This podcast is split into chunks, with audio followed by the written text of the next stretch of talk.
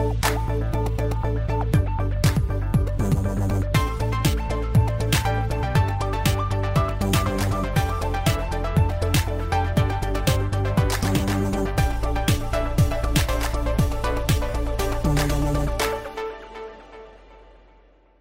Hápodu s pořadovým číslem 767 tentokrát nevidím svoje tři hosty. Nevidím je tady opět, protože stejně jako před týdnem natáčíme přes Skype, což asi poznáváte dle zvuku. To ale nic nemění na tom, že nás čekají zhruba dvě hodiny příjemného povídání o hrách.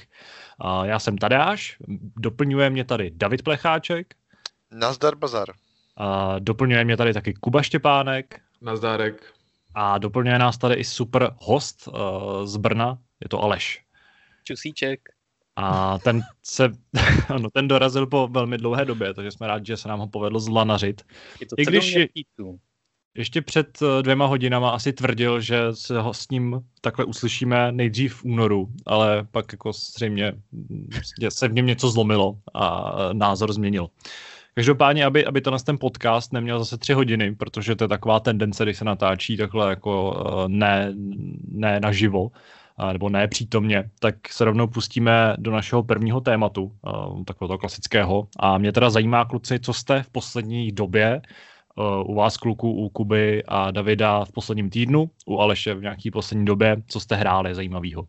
A můžeš začít třeba rovnou, rovnou ty, Aleši, protože to taková nová tradice vlastně, že tady vždycky odpálíme to vyprávění někým, kdo tady dlouho absentoval. Dobrá, dobrá. Um, já jsem si sepsal seznam radši, protože toho bylo fakt hodně, jak jsem říkal, je to sedm měsíců a určitě musíte slyšet o každé hře, kterou jsem hrál, ale nebojte, budu stručný. Eh, já jsem si ty hry, které jsem hrál, rozdělil do dvou kolonek. Jedna je překvapení a druhá je zklamání. Takže... Já myslím do kolonek bankovní aplikace 1 a nebankovní aplikace 2 třeba něco takového. To brzy, to brzy. Ale abych, abych tam nezdržoval, tak začnu s klamáními. Uh, hrál jsem Journey, jakmile vyšlo na PC, což uh, chápu, že asi byla bomba v době, kdy to vyšlo.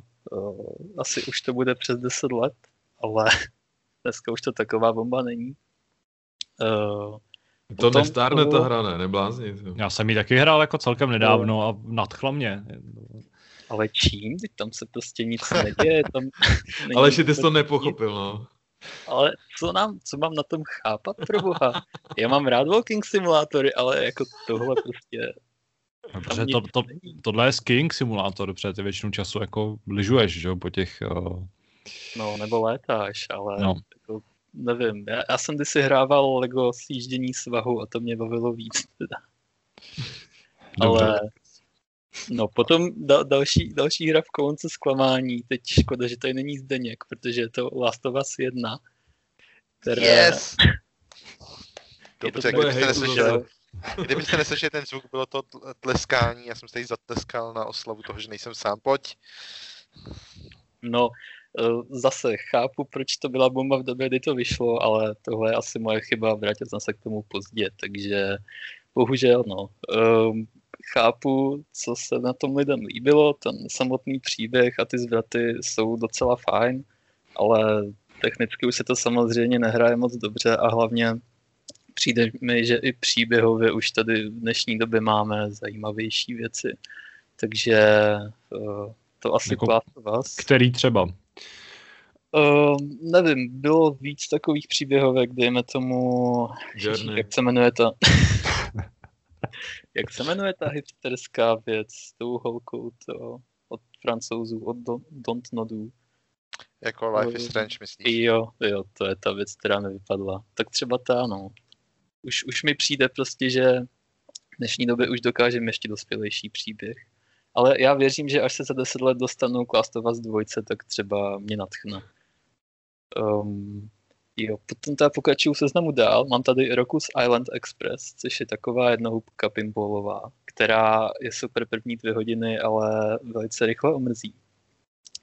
Uh, pak tady mám For Honor, který omrzí ještě dřív, než pořádně začne tam jsem se pustil do singlové kampaně, ačkoliv jsem neměl úplně jako pozitivní ohlasy na ní. A už chápu proč. Ten souboják sám o sobě je sice fajn, ale cokoliv okolo toho mě prostě extrémně štvalo. A ve zklamáních mám teda ještě FIFU 21, kterou jsem uh, sice jenom v trialu, to znamená nějakých 10 hodin, ale přesto ty změny, které tam přišly, hlavně do té kariéry, od kterých jsem si hodně sliboval, tak uh, nevím, bavily mě první asi dvě hodiny a potom jsem na ně začal kašlat víc ty tréninky a, a takové věci. Uh, úplně mě to nevzalo. Takže předpokládal jsem, že budu kupovat a nakonec si asi počkám, až se objeví v Origin Accessu. Uh, a abych teda plynule přišel k překvapením, tak je to Dishonored, který tady očividně spousta lidí nesnáší, ke kterému jsem se dostal taky s dostatečně velkou rezervou. Uh, čekal jsem, že na tom budu vlastně podobně jako ty Tadeáši, protože stejně jako ty úplně nechápu ten kultovní status prvních dvou Bioshocků hmm. a stejně jako ty mám rád Infinite. Ale Dishonored, uh, na rozdíl třeba od Last of Us, se mi to pořád hrozně dobře hraje. A i ty schopnosti, celé to takové fresh, ačkoliv ta stylizace samozřejmě není úplně extra krásná grafická. A prosím tě, mluvíš o jedničce nebo o dvojce? Uh, o jedničce. Aha. Ke dvojce jsem se stále nedostal, ale mám i na backlogu, podobně jako to říkal David naposledy. Uh, takže tam, tam jsem byl velice příjemně překvapený. Uh, podobně příjemně překvapený jsem byl o super, u Superhotu, který je opravdu taková fakt příjemná jednohubka, možná až příliš krátká.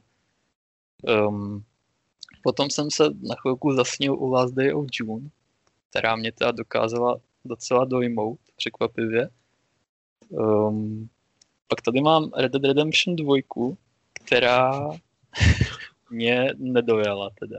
Je, je to fantastická hra. Ale dohrál jsi to? Dohrál a musím přiznat, že to, co se stalo na konci, neřeknu co, tak jsem za to byl rád a douf, doufal jsem, že se to stane mnohem dřív. to je trochu to jsem asi ještě neslyšel od nikoho v souvislosti s Red Dead Redemption 2 teda. Ty jsi hrozný cynik, ty vado, to je... To, ale je jako definice cyni, cynika. To. Jako dá se říct, já ostatně, když jsem, když jsi zkoušel um, ty krás, teď jsem zase vypadl název, uh, ta hra s roboty, ta příběhovka. Um, Těch je docela hodně, ale třeba Enslaved Odyssey to the Best. Ne, ne, ne. Uh, Titanfall 2, nejlepší příběh pro robotama. Horizon, Zero Dawn. Od tvůrců Heavy Rain. Jo, takhle. Detroit. Jo, aha, Detroit. Ano, Detroit. Tak tam vlastně hned na začátku, a to teda snad není spoiler, protože se to stane asi v prvních pěti minutách, tak tam uh, byla možnost uh, vlastně nějaká osoba se mi zdá byla na okraji střechy a měla skočit, tak jsem se snažili dokopat k tomu, aby teda opravdu skočila, ale nakonec stejně neskočila, takže to, to mě tehdy taky trochu zklamalo a tehdy jsem to ještě teda Pavlovi, ten ovladač, předal díky zpátky, že to mě prostě neba. Um, já nevím, co jsem potom... dělat, protože zrovna tohle tomu jako patřilo k těm jednodušším věcem. No já, já fakt nevím, ale asi jsem se snažil příliš, že jsem to prostě nějak pokazil. Nevím, nerad na to vzpomínám. Pojďme, pojďme dál to. To mm-hmm. už, už to nikdy nechci zažít. Um, potom jsem tam měl dvě hříčky, jedno Inside, která mě maximálně překvapila tím twistem, který se tam potom stane ke konci, který taky nebudu spojovat, ale tam eh, na rozdíl od eh, předchozí hry tvůrců od Limba, tak se to zvrtlo celkem zajímavě. Eh, a stejně tak plný zvratů je i Pony Island, který pokud chcete nějakou metahru a už máte za sebou Undertale, tak taky doporučuju. A potom tady mám poslední dva kousky. Uh, jako proslulý hater Call of Duty jsem se zapnul World War II. Uh, samozřejmě, samozřejmě singleplayerovou část, protože kdo sakra hraje mulťák, že jo? A opravdu pozitivně mě to překvapilo. Já jsem to zapínal chvilku po tom, co jsem hrál Battlefield 1, tuším. A když jsem srovnal ty příběhové kampaně, tak to byla fakt... Uh, no, vyšlo to opravdu nelichotivě pro Battlefield protože World War II je sice naplněný akcí, ale tak nějak pořád dává smysl, když to Battlefield je prostě taková dada věc a um, ačkoliv je tam třeba víc té volnosti, když single playeru zase tak moc ne, tak uh, nevím, Call of Duty, musím, musím to říct na plnou hubu, mě fakt pozitivně překvapilo. A je to poprvé od dílu 2, protože já snáším všechny ty moder, moderní konflikty. Takže tohle mě fakt pozitivně překvapilo. A poslední věc, uh, Mafia definitivní edice, která mě rádoby překvapila, v některých věcech trochu zklamala. Uh, my už jsme si o tom vlastně psali i, i v chatu. Uh, hrozně mě mrzelo, že ty věci, které vývojáři avizovali, že se změní a že se změní k lepšímu, že budou třeba propracovanější, tak skončily vždycky na půli cesty Eh, Vy třeba Sára, která sice dostala víc místa, ale na druhou stranu pořád ho mohlo být mnohem víc, pořád to mohlo být dotaženější. Eh, některé změny příběhové mi šly trošku proti chuti a celkově prostě dialogy mi občas přišly, že hrozně šustili papírem. Eh, nejsem nějaký velký příznivce prvního dílu, ostatně jsem to přiznával i v nějakém textu, že mám radši dvojku, ale nevím, doufal jsem, doufal jsem v ještě trošku lepší hru, ale i to, jak to dopadlo, tak mě to nějak neuráží, což je vždycky super. Tak a to byly moje mých šest měsíců. Můžete pokračovat, chlapci. Hmm. To bylo uh, vyčerpávající. Uh, já jsem klukům těsně před natáčením tak trochu jako naznačil, že by se dneska nemuselo tolik protahovat, uh, ale se toho teda zjistil až jako příliš důrazně, ale můžeme přejít k Davidovi, protože mě zajímá, co hrál David. Já to teda zkusím nějakým způsobem stáhnout zhruba na těch 6 minut, což je dvě minuty na jednu hru. Uh, první hra, o které budu mluvit a kterou jsem tady týzoval naposledy, je Partizans 1941. Myslím, že to je ten ročník. Pokud byste ten název neznali, tak věřte, že to je prakticky Commandos 2, v novém kabátku od eh, vývojářů, jejíž eh, název toho studia se nepamatuju, ale vím, že to vydává Daedalic.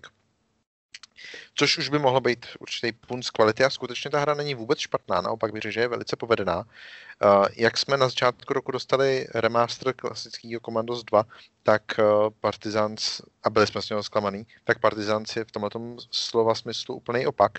Je to opravdu příjemné překvapení, který se vydalo v mých očích trošičku od nikud. Já jsem o té hře dlouho neslyšel, až vlastně těsně před vydáním jsem zaregistroval nějakou tiskovku, která mi přišla a ten projekt mě zaujal.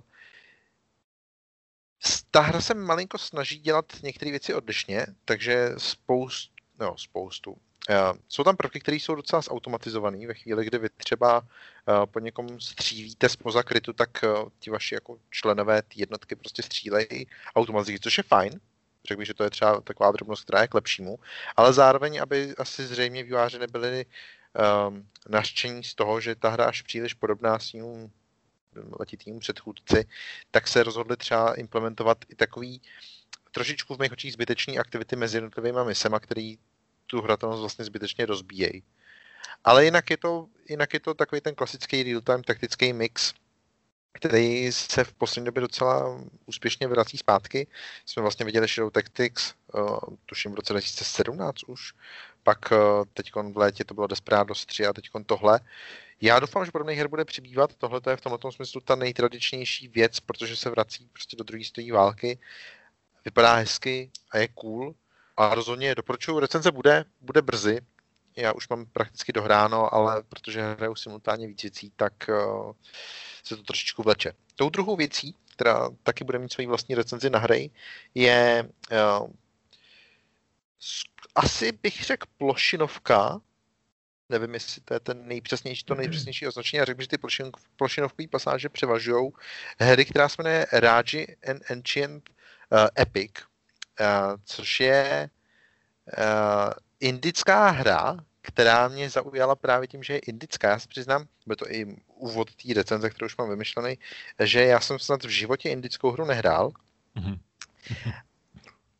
A teď mluvím, mluvím jako o indických hrách a ne o indie hrách, abyste mě nechytali za slovo. A nepamat, fakt si nepamatuju, jestli, jestli nějaký z těch titulů, který mi přišel do kama, měl svůj původ v Indii. Ale... Já myslím, že kde jaká AAA hra má původ v Indii, respektive jako velká část podle mě kódu byla vždycky vyvinutá někde jako v nějaké kanceláři zaprděný, ale Dobře, tak touhle optikou asi jsem něco Out- outsourcing hrál. ovládá svět, ano. Nicméně, nicméně v té hře je krásně uh, implementovaný právě původ vývojářů. Je velice netypická. Ona s tou svojí hratelností vlastně až tak nepřekvapí. Je to opravdu klasická plošinovka s nějakýma soubojovými uh, intervencema, kdy vy prostě běžíte, skáčete a najednou se zavře arena a musíte tam vymyslet všechno, co se vám objeví. Ale ten příběh a to vyprávění, stejně jako ta stylizace, je opravdu, třeba i hudba, je opravdu taková jako uh, azijská, taková jako orientální, doslova v tom slova smyslu jako orient, kdy si představíte ty pestré barvy, zvuky nějakých já nevím čeho, louten, prostě něčeho takového. A masoly třeba. Uh, třeba. A je to unikátní v tomto smyslu. Je opravdu škoda, že jenom ten zbytek jako tuhle tu unikátnost nedoplňuje, že když se o té hře budete s někým bavit a třeba tohleto prostředí ho nezaujme, tak možná řekne, že to je ve své podstatě v celku obyčejná hra. S, nechci říct úplně s, s nějakým obyčejným příběhem, protože ten příběh je taky právě hodně o těch indických božstvech a, a je hodně, hm, skoro bych řekl, až jako edukativní v tomto slova smyslu. Ale je to příběh holky, která jde zachránit svého bratra, tak tam prostě moc úplně nevymyslíte. Ale rozhodně je to něco, co stojí za pozornost. Slyšel jsem z různých stran, že to je hra, která Leckoho taky zajímá právě tím, jak vypadá. Pokud byste byli na tom stejně, tak se můžete podívat už teď třeba na nějaký video a usoudit sami. Ale jak říkám, recenze bude taky brzy, tam už mám dohráno, takže tam, tam už stačí jenom napsat text. No a abych tady nemluvil déle, než je potřeba, tak v té poslední zhruba minutce a půl, co tady tak stopuju, že by to mělo vycházet na 6 minut, budu mluvit o hře, ke který jsem se dostal včera a úplně jsem se do ní zamiloval a to je Genshin Impact. Je to hra, která bortí zase všechny možné žebříčky, hratelnosti a všeho možného. A možná asi ne, protože furt jsou tady prodávanější věci, ale, ale zkrátka je to zase takový ten titul, který se objevil od nikud, stejně jako před tím Among Us, předtím jako Phasmophobia, nebo jak se jmenuje ta blbost, tak eh, teď je tady prostě Genshin Impact, která je na rozdíl od ostatních, nebo na rozdíl třeba od Among Us, je novou hrou uh, z Číny. Slyšel jsem často takový ten jako úvod čekáte, že to je jako Zelda, poslední Breath of the Wild, a vlastně zjistíte, že to není jako Breath of the Wild. Uh, já jsem díky tomuhle tomu upřímně jako nabil podezření, že to bude mnohem víc jako Zelda a už od začátku to jako Zelda nevypadá, vypadá to jako klasický JRPG východního stylu, včetně té stylizace a všeho možného, ale ve výsledku se to té Zeldě podobá jenom tím, kolik vlastně těch eh, možností hráč postupně získává a jak ten svět je propracovaný, co se týče, já nevím, třeba zase využívání fyziky a tak. Samozřejmě jsou tam styční prvky, které k té zeldě odkazují. Vy prostě jen glider, který tam nemůže chybět. Vy takové ty věci, jako že když máte uh, hořící kus sena, tak se nad ním můžete vyskočit a ten glider vás vynese vejš. Uh, máte tam staminu, která se spotřebuje, když lezete po všech možných horách všude okolo, uh, protože v té hře prostě není prakticky limit, kam byste nemohli vylíst. Na druhou stranu si ale myslím, že už od nějakého pohledu je vidět, že ta hra je trošičku jiná a fakt mě hodně chytlá. Jsem zvědavý, jak dlouho mě u sebe udrží. Ale je to něco, co stojí rozhodně za vyzkoušení. Já jsem se, nebo trošičku mě na tom zmátlo, že to je hra, která vyžaduje always, always online. Trochu vypadá, jako kdybyste hráli nějaký MMOčko, má tam prostě v pravém dolním rohu je vaše IDčko a tak dál, tak dál. Uh, a za stolik jsem o ní nečet, takže nevím, jak moc velký ten online element tam vůbec je, jestli nějaký. Vím, že je tam možnost hrát v koopu od určitý části hry. To je to jediné, co jsem o tom zjišťoval, co se týče této stránky věci. A o to je to zajímavější. Pokud máte kamaráda, který mu tato stylizace vyhovuje a který ho třeba Zelda bavila, tak můžete hrát spolu, což mi přijde úplně super. Takže Genshin Impact, myslím si, že o tom budu mluvit ještě v budoucnu někdy. Tak je fajn, že v té hře třeba jako nemůžete napsat do chatu Taiwan nebo Hongkong, protože ta hra jako... Ano. Je, šitá na míru čínskému trhu a jeho specifikům. A ano. nejradši by, ano. Je to, je to fakt, já o tomhle jsem nevěděl, tohle to mi psal včera Pavel, když jsem mu říkal, že to budeme hrát společně. A místo kladné odpovědi, jako jasně jdeme do toho, načež tady až se ani nevyjádřil, že jo, který byl v diskuzi taky, tak uh, přišla odpověď, jako že Pavel odmítá podporovat cokoliv takového. Ano, je to čínská hra se vším všude. Což jako sdílím ten názor, takže... A zkoušel si do toho chatu napsat třeba Kubera? Nebo vystrčil? Ale když to napíšeš Miloš Zeman, tak možná se to jako vybarvíš takovým hezky na zlátlým odstínu. Dostaneš převlek kundy.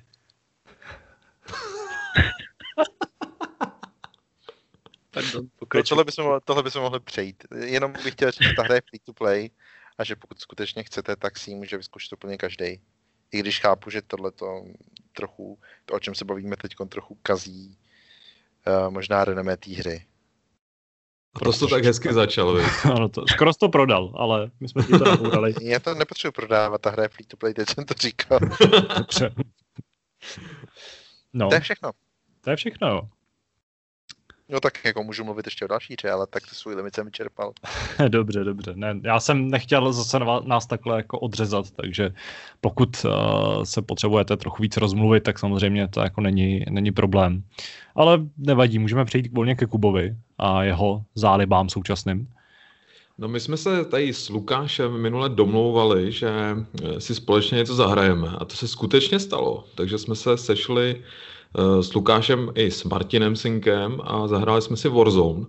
Všichni jsme úspěšně stáhli a dostali jsme se do hry a protože Lukáš eh, hrál přes počítač, hmm. tak jsme se dokonce dokázali všichni spojit. Eh, my totiž s Martinem hrajeme běžně na PS4, takže, takže to bylo trošku komplikovaný, ale ten in-game vlastně launcher, co tam je na počítači, tak dokáže prostě spojit klasicky přes crossplay s hráčima, kteří hrajou na P4 a funguje to docela dobře. Nebyl tam vlastně skoro žádný problém, akorát to Lukáš v jeden čas vykoplo, protože eh, nebyl aktivní. Lukáš se sice pohyboval, ale asi nedostatečně, takže ta hra usoudila, že, že tam nemá co dělat, tak ho vykopla ven. Ale bylo to docela fajn, protože jsme vyzkoušeli vlastně ten uh, zombie režim, který tam přibyl nově do té hry. Uh, takže jsme nehráli klasický Battle Royale, ale nějaký speciální, a teď nevím, jak se jmenuje vlastně ten, ten režim, ale to nevadí.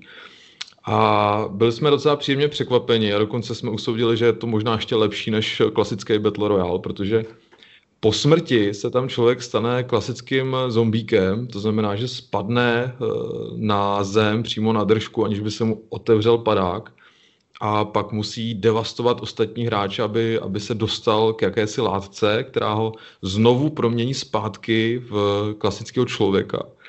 A eh, to je vtipný v tom, že vy vlastně můžete doplnit tu svoji bandu, na kterou vlastně nemůžete útočit, tak eh, vy můžete být neustále v jejich blízkosti a naznačovat, kde se pohybují třeba další nepřátelé a tak, takže v tomhle je to docela zajímavý a, a já se přiznám, že mě třeba to za toho zombíka bavilo mnohem víc než, než, eh, než za klasický vojáka, protože já netrefím ani 100 dolů, takže pro mě to bylo takové vysvobození vlastně.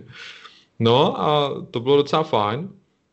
Eh, pak jsem se dostal ke hře Fallout 76. Eh, já jsem tady minule mluvil o tom, že to je jeden velký můj rest. Eh, o té hře neustále píšeme.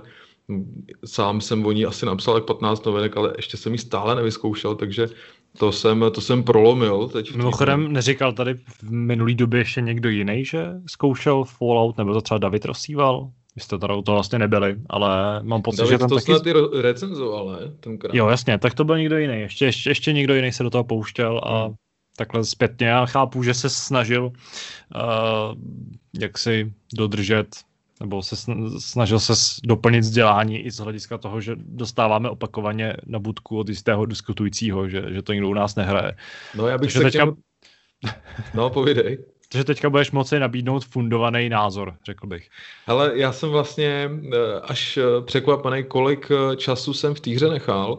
Původně jsem to odhadoval, že to bude tak hodina, dvě a nakonec tam třeba teď, já nevím, sedm hodin, osm možná. Hmm. A je to zvláštní, protože ta hra má svý světlý momenty, třeba co, co se týče nějakého scénáře, toho, co se vlastně tam děje a třeba dialogů, tak si myslím, že tam je to zvládnutý docela dobře. A myslím si, že ta hra by se po téhle stránce klidně mohla vyrovnat eh, těm dílům předchozím, když jako OK, nedošel jsem nikam daleko, takže to nemůžu tolik zhodnotit. Ale tomu všemu vlastně podkopává nohy to celkový provedení, který je naprosto tristní. To znamená, že já nevím, postavy tam sice nejsou zas tak dlouho, jo. NPCčka to je prostě věc, která tam přibyla teprve nedávno. Ale ty postavy nejsou schopný projít dveřma, nejsou schopný eh, se na vás vlastně dívat, když s váma mluví a takovýhle základní věci. Mají takový zvláštní robotický pohyby a všechno je to takový ušitý horkou jehlou, se mi zdá. A celkově je to spíš takový smutný. A neplatí to jenom pro ty, pro ty humanoidní NPCčka, ale i pro potvory, který vlastně vy potkáte Eh, na cestě tou pustinou, to znamená, že, že třeba krysy se vám eh, rojí pod nohama tím stylem, že se prolínají skrz textury a objevují se prostě z čista jasná, aniž by využívali nějakých speciálních schopností. A eh, to je takový prostě zvláštní, že ty na něco míříš, snažíš se vystřelit a ta věc tam najednou není a najednou je úplně někde jinde. Takže, takže je to vlastně smutný a tohle tomu úplně totálně láme vás, takže já i když eh, v tom vlastně cítím ten Fallout, to tam pořád je, jo. to znamená, že já nevím, když třeba, když eh, třeba jdete tím lesem a tou pustinou a ta radiace všude okolo a, a skrz eh, ty rozpadlý města, že jo, kde, se, kde se to všechno pomalu vrací zpátky k té přírodě, tak uh, má to nějakou atmosféru svoji, ale prostě dohromady to nefunguje a je to, je to podle mě škoda. No. Co se grafiky týče, tam samozřejmě eh, to je možná škoda mluvit, protože eh, tam je samozřejmě velký ústupek tomu, že, že autoři chtěli spojit hráče mocí, tak asi ta grafika musela jít eh, dolů, to je na tom na té hře strašně vidět.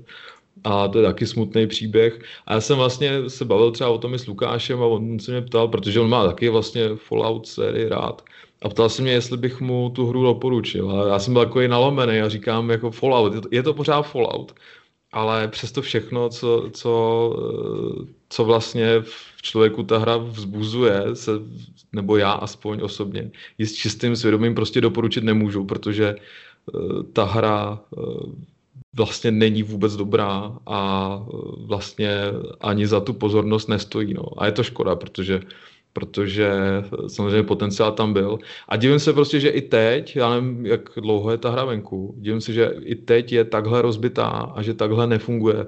Takže těžko říct, no, jestli se třeba do budoucna něco zlepší, nejsem si úplně jistý a spíš bych řekl, že ne. Tak je to takový promrhaný, promrhaný potenciál, no, si myslím.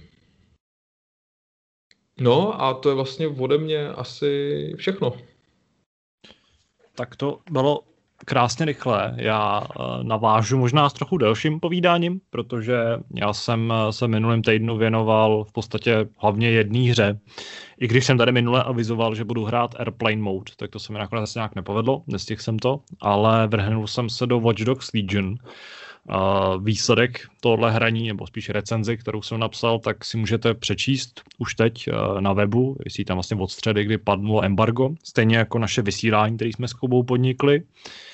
A e, na Legion jsem se hodně těšil, e, vlastně od momentu, kdy, ho, kdy bylo oznámeno, že se ten, ten díl bude odehrávat v reálích Londýna, což je prostě město, ve kterém jsem nějakou dobu bydlel a mělo to punt z toho, že vlastně poprvé v historii, nebo poprvé, co já pamatuju, budu hrát městskou akci, která se odehrává ve městě, ve kterém jako jsem nejenom byl, ale i ho nějakým způsobem znám.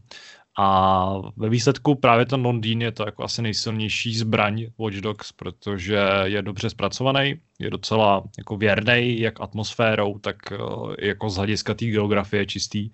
Uh, ať už jde o nějaké památky, ulice, uh, jak jsou rozložené čtvrtě a podobně a třeba i některé jako budovy, které nejsou vyroženě turistickou, uh, turistickou pastí, tak najdete tam, kde byste je čekali. A třeba i hospody a nějaké jako podniky, které samozřejmě jako nejsou mm, přímo do té hry převedený, ale prostě na jejich místě najdete opravdu nějaký podobný podnik, nějakou hospodu, nějaký, nějakou restauraci a podobně. Takže v tomhle ohledu se ten Londýn opravdu poved.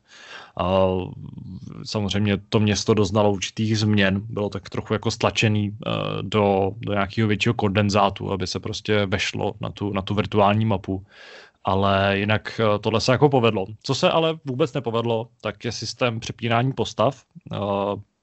Eh, já jsem to už o tom se vlastně mluvil jak v té recenzi, tak ve vysílání, že sice je pravda, že můžeš z ulice naverbovat prakticky kohokoliv, ale ve výsledku to jako nemá moc uh, pointu, protože jak jsem se jako bál, asi oprávněně, na druhou stranu asi to jako úplně jinak nejde, tak uh, všechny postavy v té hře v podstatě jsou jako generovaný nějaký verze určitých uh, šablon, takže prostě existuje šablona tajného agenta, šablona hackera, šablona jako někoho, co nic neumí, to je jako docela obvyklý. A tyhle ty šablony akorát uh, těm jako generuje hra jednotlivý postavy, který mají nějaký dubbing, nějaký hlas a jméno, a teda nějaký hlas, nějaký obličej a jméno a pak s nima plnějí ty ulice. A problém je třeba v tom, že stačí si pořídit jako tři nebo dvě nějaký extrémně silný povolání a prakticky tě ta hra jako neumí donutit vyzkoušet nic jiného, protože ostatní archetypy jsou poměrně jako slabý nebo třeba nejsou tak užitečný a pokud vyloženě jako nechceš hrát nějakým způsobem, že prostě jako nechceš uh, nutně používat babičku, abys mohl jako běhat s pavoukama a připadat se přitom cool, tak uh, ti ve výsledku jako tě ta hra prostě neumí ponouknout k tomu, abys opravdu využíval celého toho systému, což, uh, což mi přijde, že je trochu škoda. A navíc to má jako docela tvrdý dopad na, na příběh, protože ty postavy samozřejmě jako jsou páteří toho příběhu, uh, interagují s těma jako předepsanýma nebo s těma scénářovými postavami, které se pohybují v tom světě, ale ačkoliv se dabéři asi jako snažili, tak prostě nemají charakter ty postavy jako absolutně. Uh, nemají žádnou mimiku, ty jejich třeba i animace jsou jako hodně strnulý. Já jsem se díval při té příležitosti na nějaký scény z dvojky, které působily hodně živě. A eh, třeba ty dialogy mezi postavama a to, jak jako ta ten gang spolu nějakým způsobem komunikoval a, a podobně, tak to všechno působí strašně přirozeně. Je to, je to prostě jako vtipný, je tam spousta joků a podobně. A v téhle hře se o to jako snažili autoři, ale prostě to jako nefunguje. V výsledku všechno působí hrozně toporně a je to jako škoda. Ten příběh, mám... no. Povídej, povídej, povídej, pověz myšlenku. Nejenom, že ten příběh tím jako hodně trpí. Že vlastně Já výsledku, mám právě otázku no. k tomu příběhu, jako že, že ty ho pas, sleduješ jako pasivně, jako tím pádem, když, když jako to nejsou hlavní hrdinové, že jo, logicky, hmm. protože to jsou nějaký lidi z ulice, tak jak to teda jako je strukturovaný? Ale uh, ta příběh jako takový je rozdělený na pět uh, jako menších podka, pod příběhů. Uh, je to jako ve dvojce, tam to všem bylo podobně, že řešil jako nějakou organizaci, jinou organizaci, jiný gang a podobně. Tady je to takhle, přičemž vlastně ten hlavní gang Deceku uh, se opravdu jako skládá jenom z těch postav, který ty jako verbuješ, s tím, že tam je jako jedna uh, šéfová, která vás jako řídí nebo vám prostě radí, ale jinak to máš celý ve své moci. A v podstatě vždycky ten příběh se jako točí kolem té jedné zvolené postavy, což mi přijde, že je další nevyužitý potenciál. Já jsem třeba čekal, že se v té hře v nějaký moment po vzoru GTAčka prostě ty postavy jako setkají a budou spolu něco řešit. Že třeba na jednu misi vyšleš tři nebo přijdou tři, budeš mezi nimi moc přepínat, budou spolu nějak komunikovat, nebo že se třeba na konci té hry všichni sejdou u nějaký jako závěrečný bitvy, kde prostě to bude takový ten Avengers jako zážitek, že prostě vystoupí z těch stínů ty tvý různé postavy a, setkají se, což se bohužel neděje. V podstatě jako se ti v té hlavní roli akorát přepínají postavy z toho, z té nabídky a ten zbytek je jako absolutně netečný, nebo jako maximálně ti něco řekne do, do vysílačky a podobně. Takže v tomhle ohledu, navíc ta hra, myslím, umí poznat, za jaký postavy jako hraješ hodně a teď ti pak furt jako cpé do těch scén, protože se tam někdy jako třeba v tom jako v útočišti vždycky vidíš jenom čtyři uh, v těch scénách, vždycky čtyři postavy. Jedna z toho je ta tvoje jako zvolená a ten zbytek je obvykle jsou ty tvoje nejoblíbenější, takže ta hra tohle z toho systému neumí moc dobře využívat. A ten příběh vlastně jako mění se jenom ten obličej, ten jako daber, který zřejmě prostě jako spousta lidí nadabovala ty samé linky. A jinak ten příběh jako žiješ a jako neprotejká kolem tebe, nesleduješ ho pasivně, ale v podstatě ta hra počítá prostě s tím, že ta postava je furt stejná. Takže ty, když třeba vyměníš tu postavu, tak ty ostatní eh, jako charaktery, ty prostě co jsou jako předdefinovaný, tak se chovají pořád stejně. Že jako nepočítají s tím, že by tam, že by se jako došlo k nějaký změně, což uh, je jako asi, asi chápu, že technicky to je jako hodně obtížně zvládnutelný, aby třeba ty postavy uměly reagovat na to, že najednou prostě uh, nějaký úkol pro ně splnila jedna, ale tam mezi tím jako umřela nebo umřela nebo se jako zranila a mezi tím přišla druhá, ale stejně ten efekt tím s tím jako hrozně, hrozně dostává na budku. Takže to je, tenhle ten systém tady byl jako stěžejní. Z hlediska hratelnosti je ta hra úplně stejná jako dvojka nebo jednička. Uh, pořád tam jde hlavně o to, že jako hackuješ kamery, uh, musíš něco odemknout, někam se dostat ideálně nenápadně a přitom můžeš zabíjet uh, vlastně nepřátelé asi pěti různýma způsobama, typicky jako střelnou zbraní, můžeš je omráčit, taserovat nebo na ně použít nějakou past, která je ukrytá v tom prostředí. A to je jako pořád zábava, je to pořád naprosto, naprosto legitimní, takový jako docela plynulej zážitek. Už jsem avizoval, že nejzábavnější částí té hry jsou takový ty jako vloupačky do těch super střežených organizací, kdy prostě dobyváš nějaký super počítač, hackuješ ho, dostáváš se do nějakých obřích serveroven, kde prostě ve vzduchu se točí nějaký počítače a podobně. Tohle všechno ta hra pořád umí ukázat jako fakt stylově a připadáš si pak chvíli jako v, v Mission Impossible nebo nějakým podobném filmu. Takže tohle se jako musí Ubisoftu nechat, že fakt funguje. Ta hra vypadá docela hezky, hlavně v noci, nebo prostě v momentech, kdy prší, neony se prostě točí kolem těch domů a osvěcují to prostředí a podobně. Modely postav jsou bohužel docela ošklivý, takže to je zase jako taková věc, která to vyvažuje, vyvažuje dolů. A obecně ta hra jako velmi rychle se stane repetitivní. Třeba konkrétní mise, kde najímáš ty, nebo verbuješ ty jednotlivý lidi z ulice, tak jsou strašně repetitivní. Je jich tam jako vyloženě minimum. A naštěstí když vypneš permadeath, tak jako to nemusíš řešit, protože ty postavy se dost rychle obnovují. A ty systémy jsou vlastně hrozně jednoduchý a ačkoliv jako v rámci příběhu furt děláš něco jiného, tak vlastně si uvědomíš, že ten, ten jako motiv toho, co, jak fungují ty mise, takže je pořád stejný, že se pořád opakuje, akorát jsou tam nějaký dílčí změny v tom, kde se ta mise odehrává a jakou postavu vlastně máš v ruce. Takže ve výsledku jsem z toho byl trochu zklamaný z hratelnostní stránky. Přišlo mi, že jako ten příběh jedničky asi známe, uh, jaká to byla vlastně slibná hra, která skončila dost ne úplně špatně, ale bylo to zklamání a dvojka na to doplatila, protože to byla zase jako výrazně lepší hra, ke který ale už lidi přistupovali hodně skepticky. Ale mě dvojka třeba strašně bavila, eh, když jako můžu vypíchnout pár věcí, které prostě fungují líp než v té trojce, tak eh, v průběhu dvojky se třeba podíval na jako festival, eh, který jako mě připomíná Burning Man, což tady není. Tady prostě seš pořád zakyslej v tom Londýně a nikam se nepodíváš postavy, prostě ve dvojice ten gang má fakt charakter, má ksicht, uh, ta hlavní postava je jako super zajímavá a všechny ostatní taky.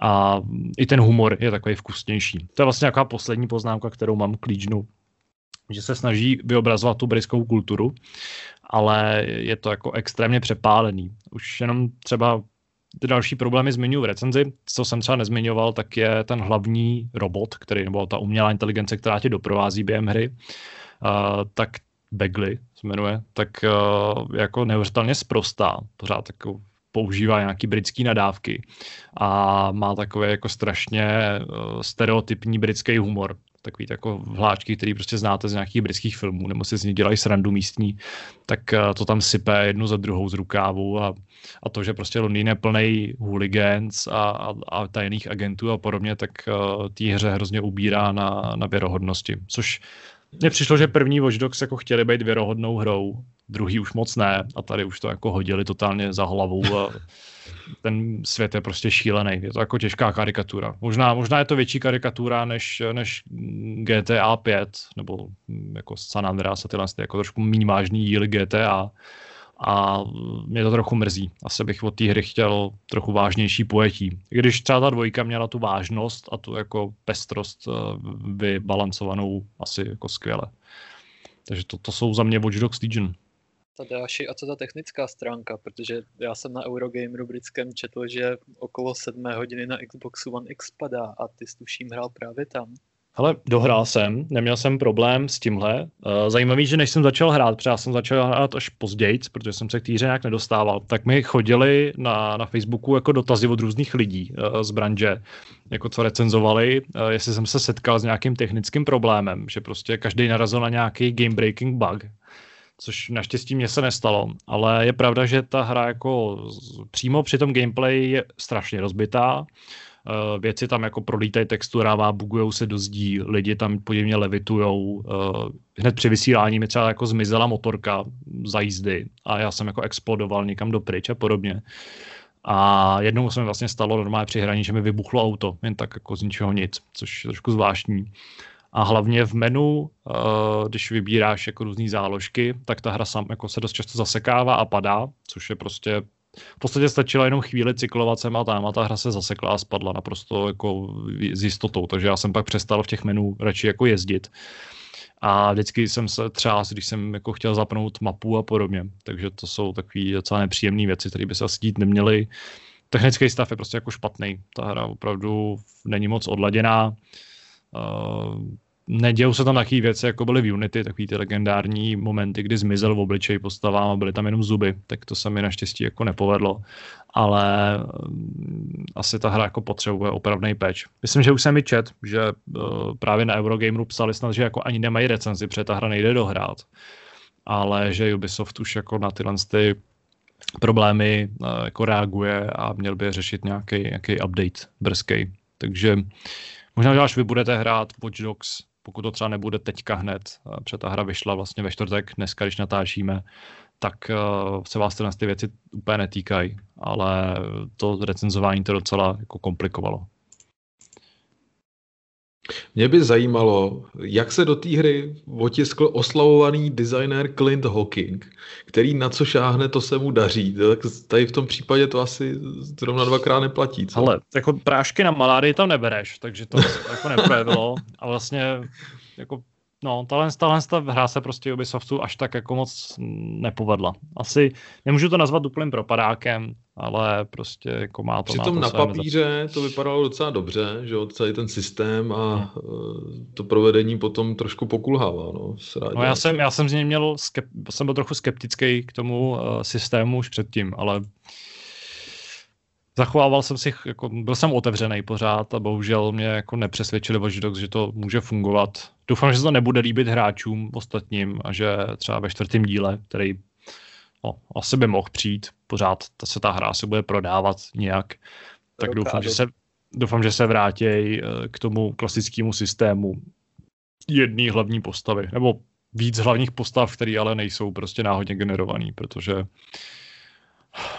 my jsme vlastně i během toho streamu mluvili o tom, že z té hry prostě zmizely některé prvky jako eh, ovládání křižovatek a stolkování lidí, kdy ty už nemůžeš jim prostě zasahovat do soukromí a prohlížet si jejich SMSky a podobně. To byly přesně takové věci, co dělali Watch Dogs, Watch Dogs a některé kroky se hod, eh, nebo některé kroky lze označit jako krok vedle, což asi u toho třetího dílu jsme úplně nečekali, že tak bude. Tak museli udělat špatný díl, aby se zase vrátili s dobrým, že jo. Zase Ale... ten Sudej bude lepší určitě. Asi jo. Ale mně se jako celkově zdá, že, že jim chybí trošku ambice, aby se třeba vyrovnali v, uh, trošku tomu GTAčku. Vím, že to úplně nejde, že ta hra je uh, jako jinačí vlastně docela dost, eh, tím, že prostě tam máš ty technologie a tak dále. Ale uh, ty ambice tam podle mě trošku chybí, no. Hmm. Je to takový, takový lev, levnější, levnější díl to je. I z hlediska toho, kolik třeba uh, obsahu nebo vedlejších aktivit v týře je. Je jich tam prostě výrazně méně než, než třeba v Assassin's Creedu nebo ve Far Cry a podobně. Tak mi přijde, že to taky. Mluvilo se tady o nějakém šití horkou jehlou a tohle je možná jako podobný, podobný příklad. Což hmm. je trochu s podivem vzhledem k tomu, že ta hra jako byla asi o půl roku odložena. Zajímalo by mě, jak by vypadala, kdyby vyšla před šesti měsícema. Jak tady Kuba mluvil o té o tý, uh, jako neambicioznosti, mě upřímně jako fakt zajímá, což není teda otázka vyloženě na nás, jako spíš na nějakou debatu, proč se opravdu neobjeví někdo, kdo se pokusí to GTAčko, když ne svrhnout, což si myslím, že úplně nejde, tak prostě se jako vytěžit co nejvíc z toho zájmu po těch městských akcích, tohle ražení. Tady opravdu není jediná uh, jediná série, která by měla tu ambici, nebo jediný pokus, který by se něco takového snažil. Opravdu jako Watch Dogs v tomhle možná i tehdy Pavel to označil ve recenzi na Watch Dogs 2 za nejlepší městskou akci po GTAčku, tak možná jako tu ambici kdysi dávno měli, ale ztratili ji. Ale jako EA kdysi dávno chtěli mít tu samou hru, mluvili o tom, že, uh, že uh, jako tomu budou věnovat následující roky a nic z toho není. Ubisoft nic takového nemá nikdo nic takového nemá, ale nikdo ani jako se nesnaží to mít. Já to fakt hmm. upřímně nechápu. Já vím, že to je náročný, ale každý ten ten projekt je náročný. Ale hlavně podle mě hrozná škoda, že Saints Row už nevychází, protože to byla ta akce, která prostě, ano, neměla kvality GTAčka, ale byla prostě, ano, lehce toaletní, ale byla, byla v tom, hrála se celkem slušně, takže to, to mi tady trochu chybí, to máš pravdu. Protože trochu opomíníme je... Mafii, která je taky jako městskou akcí. Hlavně teda jako druhý a třetí díl, že jo. No tak třeba přijde ten čtvrtý. Tady bude tak ambiciozní, no. Jako nevím, no. Přes tohohle hlediska mi pak napadá jenom Sleeping Dogs, který ale byly jako hodně, hodně jiný. A to město v nich sloužilo opravdu jenom jako taková kulisa ty, ty kung fu hratelnosti asi, asi je to opravdu jako náročný něco takového, uh, opravdu náročný něco takového udělat. No. Nejsem si jistý, jestli se EA do něčeho podobného bude v blízké budoucnosti pouštět. Tak až přijdou o ty Star Wars, že jo, tak budou mít konečně čas na to. A můžou udělat Star Wars městskou akci, že jo, což prostě bude, bude skvělý. No, a na téhle mírně negativní notě se můžeme přesunout k našemu prvnímu tématu.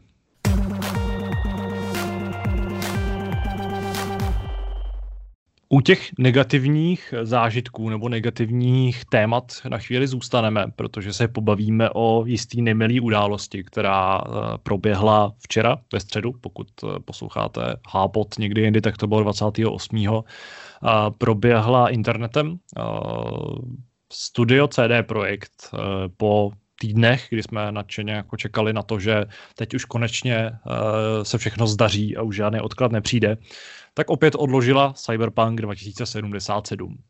Což eh, je věc, která vyvolala docela velký pozdvižení, asi oprávněně, nebo asi to čekali i sami autoři, protože ten jejich příspěvek byl takový jako hodně omluvný. Eh, počítal s tím, že prostě to udělá nějaký backslash. Eh, na druhou stranu asi se nepočítalo s tím, že začnou autorům posílat lidi výhrušky smrtí a podobně, což ale asi nebudeme nebudem nějak rozpitvávat, protože to je docela, docela nepříjemný nepříjemná záležitost a jednoznačně ji odsuzujeme. Na druhou stranu ty okolnosti tohle z toho rozhodnutí jsou docela zajímavé. Vyšlo totiž najevo mimo jiný to, že uh, o tom odložení samotným věděl málo kdo v té firmě, uh, protože by bylo složitý vzhledem k nějakým polským zákonům vlastně informovat celý ten, celý, celý ten velký tým. Uh, takže o tom nevěděli mimo jiný třeba správci sociálních sítí, který ještě 24 hodin před tím odkladem avizovali nebo prostě potěšili nějaký hráče s tím, že si můžou vzít dovolenou a, a v klidu si zahrajou. A zároveň vyšlo najevo, že problémem v tomhle tom vývoji, respektive mluvilo se o devíti platformách, což samo o sobě je komplikovaný, ale ty problematické platformy by měly být Xbox One a PlayStation 4, čili uh, vlastně dosluhující. Čili Davide, těšíme se na tvůj recenzi. Ano, těšíme se na recenzi z původní PS4, z původního to je jistě záživ, záživný.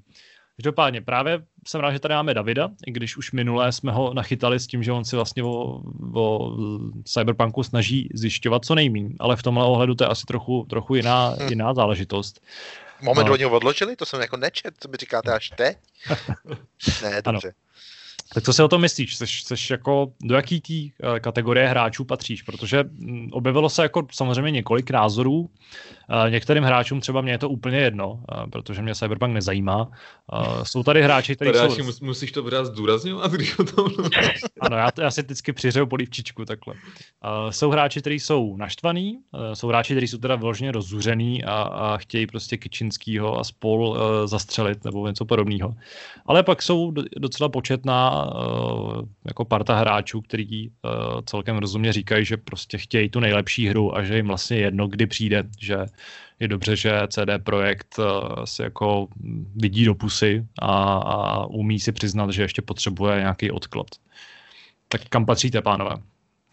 Pro mě to je jako jednoduchý. Já jsem tady říkal, že se sice těším, což je stále pravda a vlastně to jako trochu mrzí, že se uh, budu muset uh, soužit trochu díl. Na druhou stranu v minulosti jsem několikrát mluvil o tom, že na mě úplně tyhle ty věci um, jako nefungují, nebo že já nejsem vyložený člověk, který by nemohl spát um, a nemohl bych dospat, než ta hra vyjde a třeba bych se na první den, až si ji budu moc koupit. Takže já v tomhle smyslu um, v tomhle smyslu je mi to tak trochu jedno, jestli si to zahraju o měsíc později, nebo i klidně, kdyby to bylo na jaře, tak to asi přežiju furt. Tak Davide, Ale... přiznej baru, teď ty se každý týden ptáš, jestli už máme klíč na recenzi. Tyjo. To je pravda. Nemáš tady. Jako, jako tady, až jsem se ptal už docela, myslím, že jsem se ptal, nebo minimálně jsem říkal, že už jako vyhlížím ten klíč. Asi dvakrát se ptal už, no. Uh, ale jako hele, v současné situaci mě vlastně trochu těší, že budu mít víc času na tu hru, protože teď jsem takový, že ty věci přece valím a představa, že by teď třeba měl přijít klíč, abych se měl pustit do Cyberpunku je docela ne snad nemilá, ale, ale soudě dle mého harmonogramu by to nebylo úplně jako šťastný. Ale e, k tomu podstatnému. Jednak to je ta městská akce, o které já jsem tady mluvil asi tak pět minut zpátky, e, protože já si čím dál tím víc myslím, že Cyberpunk opravdu se bude víc profilovat jako takový to GTAčko, než, než jako třeba, nevím, Deus Ex, o kterém jsem tady mluvil minulý týden. To je první věc. A asi je prostě vidět, že tyhle ty hry opravdu přináší spoustu problémů. Jenže CD Projekt je těmhle tím známý, takže jsme to jednak všichni tak trochu čekali. Uh, ale zas na druhou stranu, bych si teď zase vyvrátil to, co jsem řekl, tak oni oznámili, že to je Gold a tohle já prostě nechápu.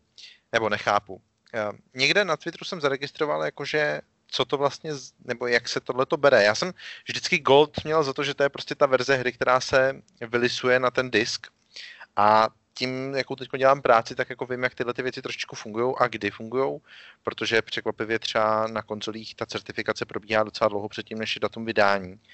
A jestliže oni prostě prošli tou certifikací, to fakt nemusí znamenat, že ta hra byla úplně jako ready, tak jak by si představovali. Ale ve chvíli, kdy jako oznámíte, že už jako jste ready, což oni udělali, tak si myslím, že už to prostě stůj, co stůj, i kdyby to přineslo hold uh, takový problémy na těch současných platformách, jaký by to asi přineslo. Hele, já to si jako, myslím, že to, to možná jako ani... Tvrzení, jo, ale prostě fakt si myslím, že tohle už je fakt prostě divný. Už zašli Já moc myslím, daleko. Že, že, tam ty, že tam ty problémy možná až eh, takový nejsou, jak my si představujeme, ale že, že CD Projekt jsou zkrátka tak velký puntičkáři a chtějí to mít tak dokonalý, že, že prostě to nepustí, i když ta hra třeba nějak obstojně běží, ale pro ně to není dost dobrý ještě pořád. No. To je samozřejmě možný, to mě třeba upřímně jako nenapadlo, ale zároveň furt se bavíme o tom, že to je jedna z nejočekávanějších her minimálně tohohle roku, spíš si myslím jako dalšího období. A pravděpodobně to bude jedna z her, která bude ukazovat, jak třeba vypadá Next Gen, co od něj vlastně můžeme čekat. A v tu chvíli je prostě strašně těžký vracet se k těm konzolím, který vyšly před sedmi lety a snažit se s tou udělat jakoukoliv důstojnou verzi. Já jsem v našem chatu tady jako napsal, že bych se vlastně nedělal, kdyby ty verze zrušily, Uh, myslím, že to byl Lukáš, který mi trochu oponoval tím, že už jako prodávají bundly, tak to už asi úplně nepůjde. to by byl docela zajímavý případ, teda, jako, že bys vlastně tu hru nedostal k tomu. ano, ale... Ale, ale mohl bys mít Xbox aspoň v tom jako motivu Cyberpunku. Sice bys si na to nemohl jako zahrát tu hru, ale who cares, že je to jenom Cyberpunk. Hmm. Ale jako, jako ve výsledku prostě t- ten timing je na tom to nejdivnější. Není prostě divný, že něco takového odloží, že to odloží desetkrát. Prostě to, jak říkám, to jsme tak nějak všichni čekali. Je divný, že už řekne, jako to vyjde prostě. A že, že marketingové oddělení řekne někomu na Twitteru v odpovědi, jasně, vem si dovolenou prostě, teď už jako ta hra vychází a druhý den řekne, ups, prostě my jsme to nevěděli. Hmm. Jo, to je prostě něco, co se jako nesmí stát a upřímně to fakt nechápu. Ať je ten korporát sebevětší, tohleto rozhodnutí minimálně třeba co se týče nějakého marketingového oddělení, třeba, že byť, to, to není jako o tom, ale třeba jako o tom, že hele, chlapci, je možnost, že to prostě nedáme, že budeme potřebovat odložit, tak jako počítejte s tím, prostě nic nikde neslibujte. Tak tohle to se prostě musí říct jako dopředu, to se nemůže říct všem najednou. Ale je vidět, že, že v té komunikaci tam mají asi nějaký mezery, už jenom vzhledem k tomu, že třeba právě vývojáři se o tom odkladu zase dozvěděli skoro až z Twitteru a to, že měli maila někde ve schránce asi minutu předtím, to asi taky není úplně dobrý, že jo? Zvláštní, ale tohle, je úplně, tohle je úplně normální u takových těch firm, které z malých vyrostly velice rychle v korporáty. Já tady tohle vlastně zažívám v práci taky. Eh, nedělám teda v herním vývoji, ale ten problém je vlastně podobný. Protože jakmile se počet těch lidí, co musí být informovaní, nebo kteří prostě na nějakém tom projektu dělají, jakmile se zvětšuje, tam potom stačí chyba vlastně jednoho člověka a hned vznikne takový komunikační zkrat, já myslím, že hlavní problém je v tom, že si CD Projekt prostě ukousnul příliš velké sousto, které vlastně ani nemusel, protože vydávat na tolik platform najednou. Proč? Protože byly tady hry, které vycházely na old genu i na next genu a když se nestíhaly nějaké verze, tak se prostě odložily jenom ty. Takže PC next gen mohl klidně být prostě normálně tak, jak měl. A pokud je potřeba zapracovat na, na verzích pro current gen, tak proč ne? Odložíme a tím pádem, nevím, nemyslím si, že by ta reputace nějak prostě klesla, když to, to co se děje teď, ještě s tím, jak um, Schreier klasicky přimíchává do ohně další benzín, jak uh, v současnosti se hádá zase s lidma na Twitteru, že teda CD Projekt Red není tak hodná firma, jak si všichni myslí, a že nevím, že Kičinsky má miliony na účtě a že, že všechny nutí, aby pracovali přes časy. Um, je to nafouknutá bublina, je to prostě špatně zvládnutá komunikace jak ve vnitřku té firmy, tak samozřejmě i zvenčí, ale chápu, že PR potom už s tím nic extra neudělá, když se to všechno tak hezky česky, když to řeknu, posere už vevnitř, ale je to prostě nepříjemná souhra náhod. Nezávidím jim to, ale zároveň chápu, co se děje. Mm, nevím, nemyslím si, že je to nějaký extra průšvih, tak tady vlastně už naznačoval Kuba, ale je to určitě varovný signál do budoucna, protože tentokrát CD Projekt si asi vzali příliš Ale mně se, mně se třeba zdá, že, že ta rozhodnutí jsou obecně nějaký zmatečný. Třeba když si, když si vezmeme v potaz eh, verzi pro Stady, ta v původním plánu byla uh, naplánovaná vlastně až na na konec někdy, nebo ne na konec, ale někdy na prosinec, jako poslední z těch verzí, eh, které měly být ještě letos. A ještě před tím odkladem oznámili, že vlastně taky vyjde eh, toho 19. listopadu spolu s ostatníma. Jo? A pak nakonec teda to všechno posunou až na prosinec. Jo? Že to jsou prostě další dvě rozhodnutí, které vlastně přišly tak nějak z čista jasná a, a nevím vlastně proč. No. Na to můžou dělat třeba jiné týmy, takže tam potom dává smysl, Jasně, no. že, že jeden tým je prostě popředu, takže tam není problém a jiné začnou že se najde nějaký velký bug nebo se musí předělávat nějaká část a tak.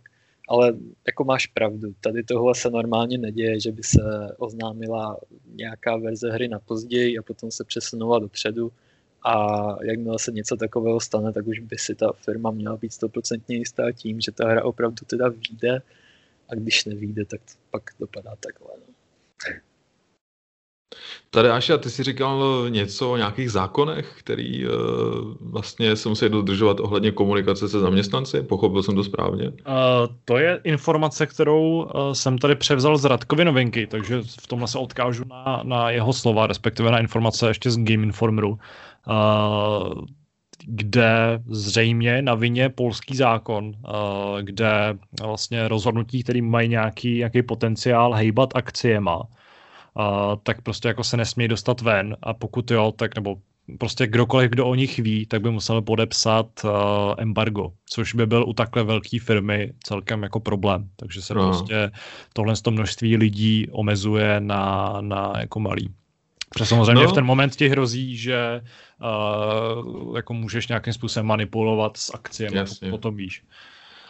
No, tak to se, to se zrovna stalo, přestože teda v vyjádření eh, v komunikaci s investory studio prohlásilo, že neočekává nějaký pohyb na burze a že to nijak negativně neovlivní eh, třeba akcie, tak to se přesně stalo. Akcie, akcie teď pomalu klesají dolů. Je Asi to pravda, to... no, protože jako ještě nedávno byl CD Projekt hodnotnější firmu než Ubisoft a už zase ztrácí asi 3 miliardy dolarů. To je neuvěřitelný což je docela vtipný, ale jako je, je, myslím si, že pro ně nebude problém se na tu hodnotu zase vrátit ve chvíli, pokud ta hra uspěje a bude, bude prostě dobrá a splní to očekávání. Hmm. Což možná ani nemusí být v nějaký korelaci, ono prostě může jenom vít a zase to vrátí zpátky. To, jestli bude dobrá nebo ne, je relevantní ve chvíli, když to koupí každý druhý jenom protože to je CD Projekt a bude očekávat, že to bude tak dobrý. Hmm. Hmm. Myslím, že v ten moment samozřejmě asi, asi je dobrý teďka zainvestovat do těch, těch uh, akcí a a počkat si na to, až pěkně vystřelej po, po launchi. Ale nebudu, rozhodně za to nedávám ruku do ohně, nejsem žádný uh, poradce. Takže teď si řekneme, na, na jakých platformách kdo investujeme a dáme si nějaký tipy. Ano, dáme si typy. Ale pak nám do toho skočí jako další, uh, další delay a, nebo další odklad a bude to problém. Myslíte, no, že to je samozřejmě vyjde? otázka, jestli, jestli teda uh, je opravdu na stole další odložení ještě. Myslíte si, že ta možnost skutečně existuje? Tak jako existuje nějaká reálná nebo nějaká možnost existuje vždycky.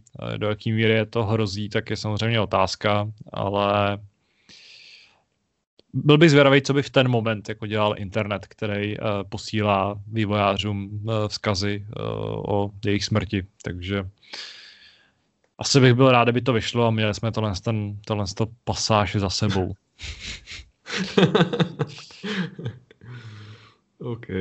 Je pravda, že to je docela, docela, docela deprimující uh, téma nebo je to něco, o čem prostě už jako asi nechcem psát. Už chceme spíš psát o tom, jak se ta hra prodává, a jak se hráčům líbí, nebo jak se líbí nám samozřejmě. A možná později, po pár měsících vyjde najevo, jaký poměry třeba panovaly v CD Projektu, až se do toho Schreier opře.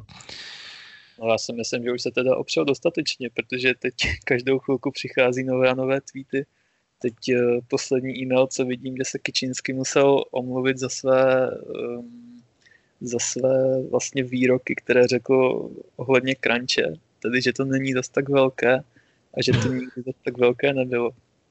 Eh, je, je to zvláštní svět, ve kterém žijeme, protože um, nevím, no já když to vezmu za své zase zkušenosti, protože taky dělám ve vývoji, dokonce v QA, které na, na tohle uh, potom doplácí asi nejvíc, protože je to vždycky ten koncový bod, který s koncem releaseu většinou crunchuje, tak eh, tohle prostě se děje, no.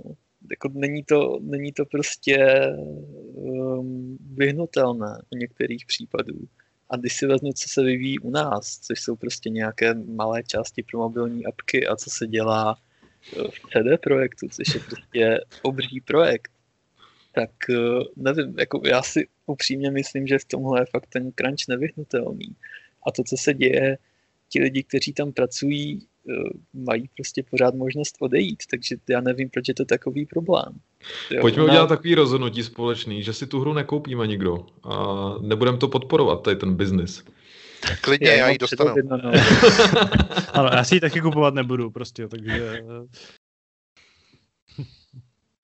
Ale ne, takhle prostě funguje IT. Eh, ve chvíli, kdy se něco nestíhá, tak se prostě crunchuje. Když se to nestíhá dál, tak se to odloží, ale pořád se crunchuje.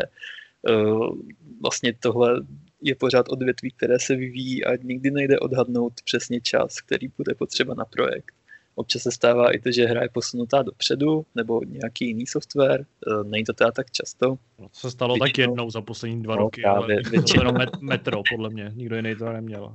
Jo, jako většinou, většinou je to dozadu, ale tak to je taky dané tím tlakem ze všech stran, že jo, protože tu, ten produkt chcete mít hotový co nejdřív, akcionáři čekají, že jo, potom jakmile jim to slíbíte a potom to nepřijde, tak je ten backslash samozřejmě ještě větší, ale nevím, pořád mi nepřijde, že by se z toho měla dělat taková extrémní aféra, já mám teda Schreiera rád, teda si čtu jeho články, on je vlastně důvod, proč jsem do herního průmyslu nastoupil, za což jsem fakt rád když eh, čtu všechny ty věci, které se tam dějí, ale pořád eh, z těch jeho storek a rozhovorů dokážu najít mnohem horší případy, třeba testři v Activisionu a tak dál. Um, tady si myslím, že vývojáři prostě jsou placení celkem slušně. Uh, pokud se jim nelíbí, v čem pracují, tak můžou odejít. Vždycky tam budou lidi, kterým crunch vadit nebude. Eh, je to tak, když prostě je v týmu někdo, kdo s tím crunchem problém nemá, tak většinou eh, na to v úvozovkách doplácí celý tým, ale nevím, to fakt v tom nevidím až takový problém, jaký se z toho dělá.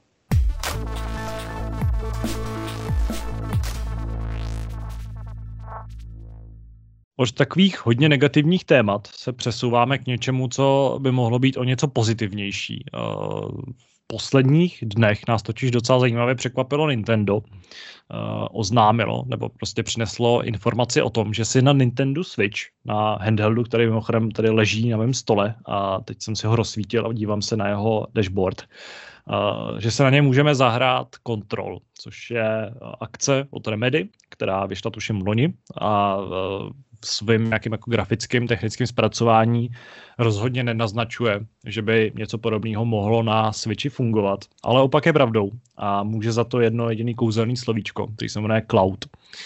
Eh, já jsem, nebo v první řadě myslím, se zeptám, myslím, že nikdo z vás eh, si nemáte. Teď někomu spadla skříň doma asi. Mě se tady něco hroutí a nevím co, ty. Já se vás zeptám, jestli, no, předpokládám, že nemáte doma Switch, takže si tohle to nemůžete vyzkoušet. Nebo Aleši, ty máš Switch? Nemám. Nemáš, takže bohužel v tomhle ohledu mám tu zkušenost jenom já, ale já jsem si kontrol stáhnul, protože eh, je příjemný, že si můžete tu hru vyzkoušet v demu, který nevím, jak je omezený, protože jsem to hrál jenom chvíli. Uh, opravdu to běží přes cloud, takže to vyžaduje připojení k internetu, uh, asi zřejmě docela stabilní. Já tady se svojí wi hraju úplně v pohodě. Dokonce ta hra nabízí dva režimy kvality. Můžete si vybrat mezi eh, performance režimem, na který jsem, nebo který jsem zkoušel já, a, nebo i grafický režim, který by měl být jako ostřejší. V té hře by dokonce měl fungovat ray tracing, což je prostě na Switchi jako trochu halus. A to jsem viděl jenom na videu na YouTube, kde se to teda brutálně sekalo.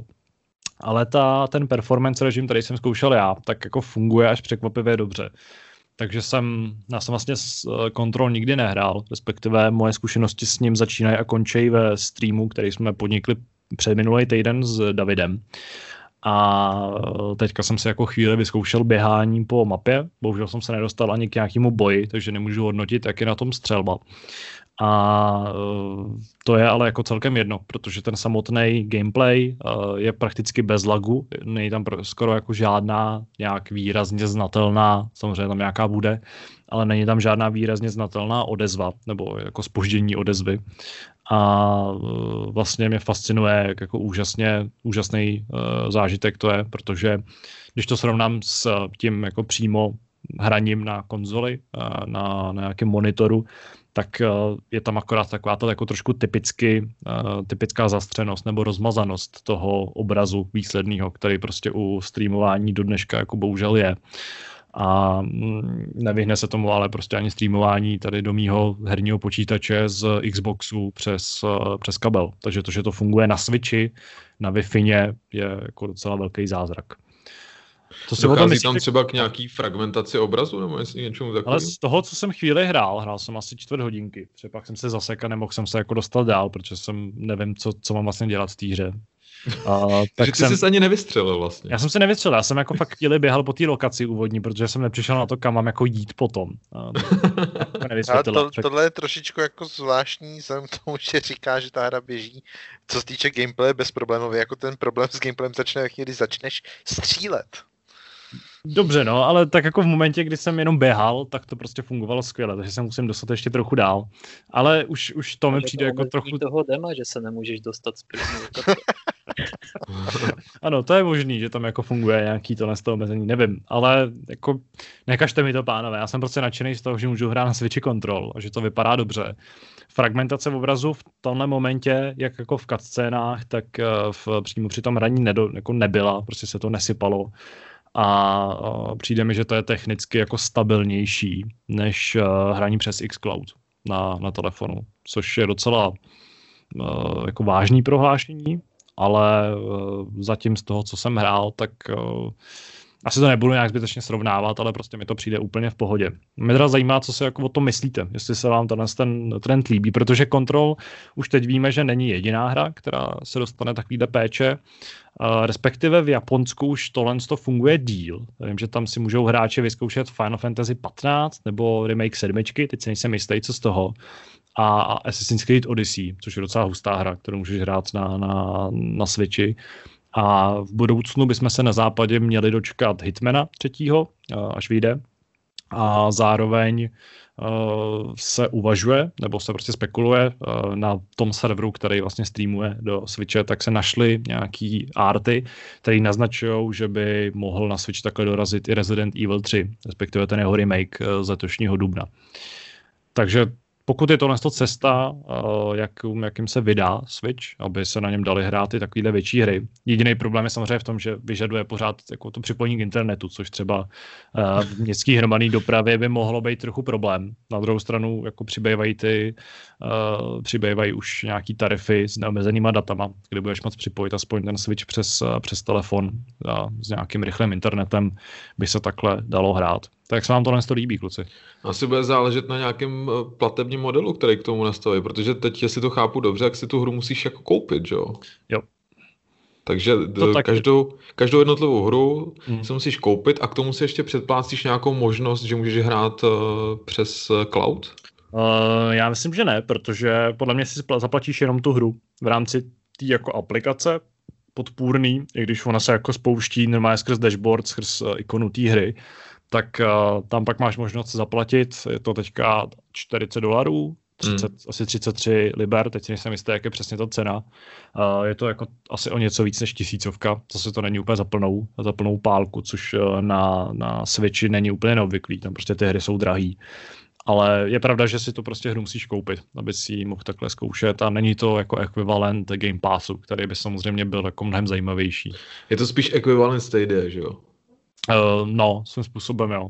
Ale ve, st- v Stadia máš, uh, ve Stadia zase si platíš i to členství, ne? No, tam a, musíš a zaplatit, no. v rámci toho máš akorát nějaký hry a zbytek je, zbytek je jako prémiový obsah. No. Tak, tak. Tohle Respektive taková, nemusíš, jako, ale pak hraješ nějaký, nějakých 720p, no, tak to nechci. Jo, jasně. Hm.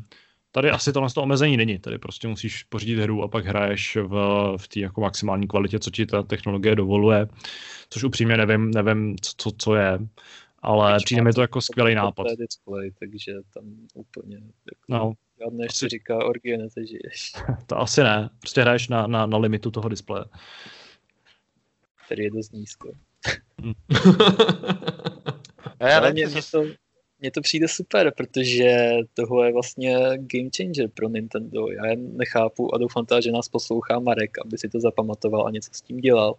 Uh, proč se to nějak extra nepromuje tady tohle? Vždyť jako ta šance hrát na Switchi, což je dejme tomu kapesní konzole, eh, tříačkové hry, které by se tam předtím fakt nepodívali, tak to je vlastně hrozně super. To, to, že už jinde vyšli dřív, to je v podstatě jedno, protože někteří hráči mají doma právě jen ten Switch. Ale nevím, přijde mi to jako super nápad, nechápu, proč do toho Nintendo jednak teda nešláplo dřív, druhá, druhá proč to teda nepromuje.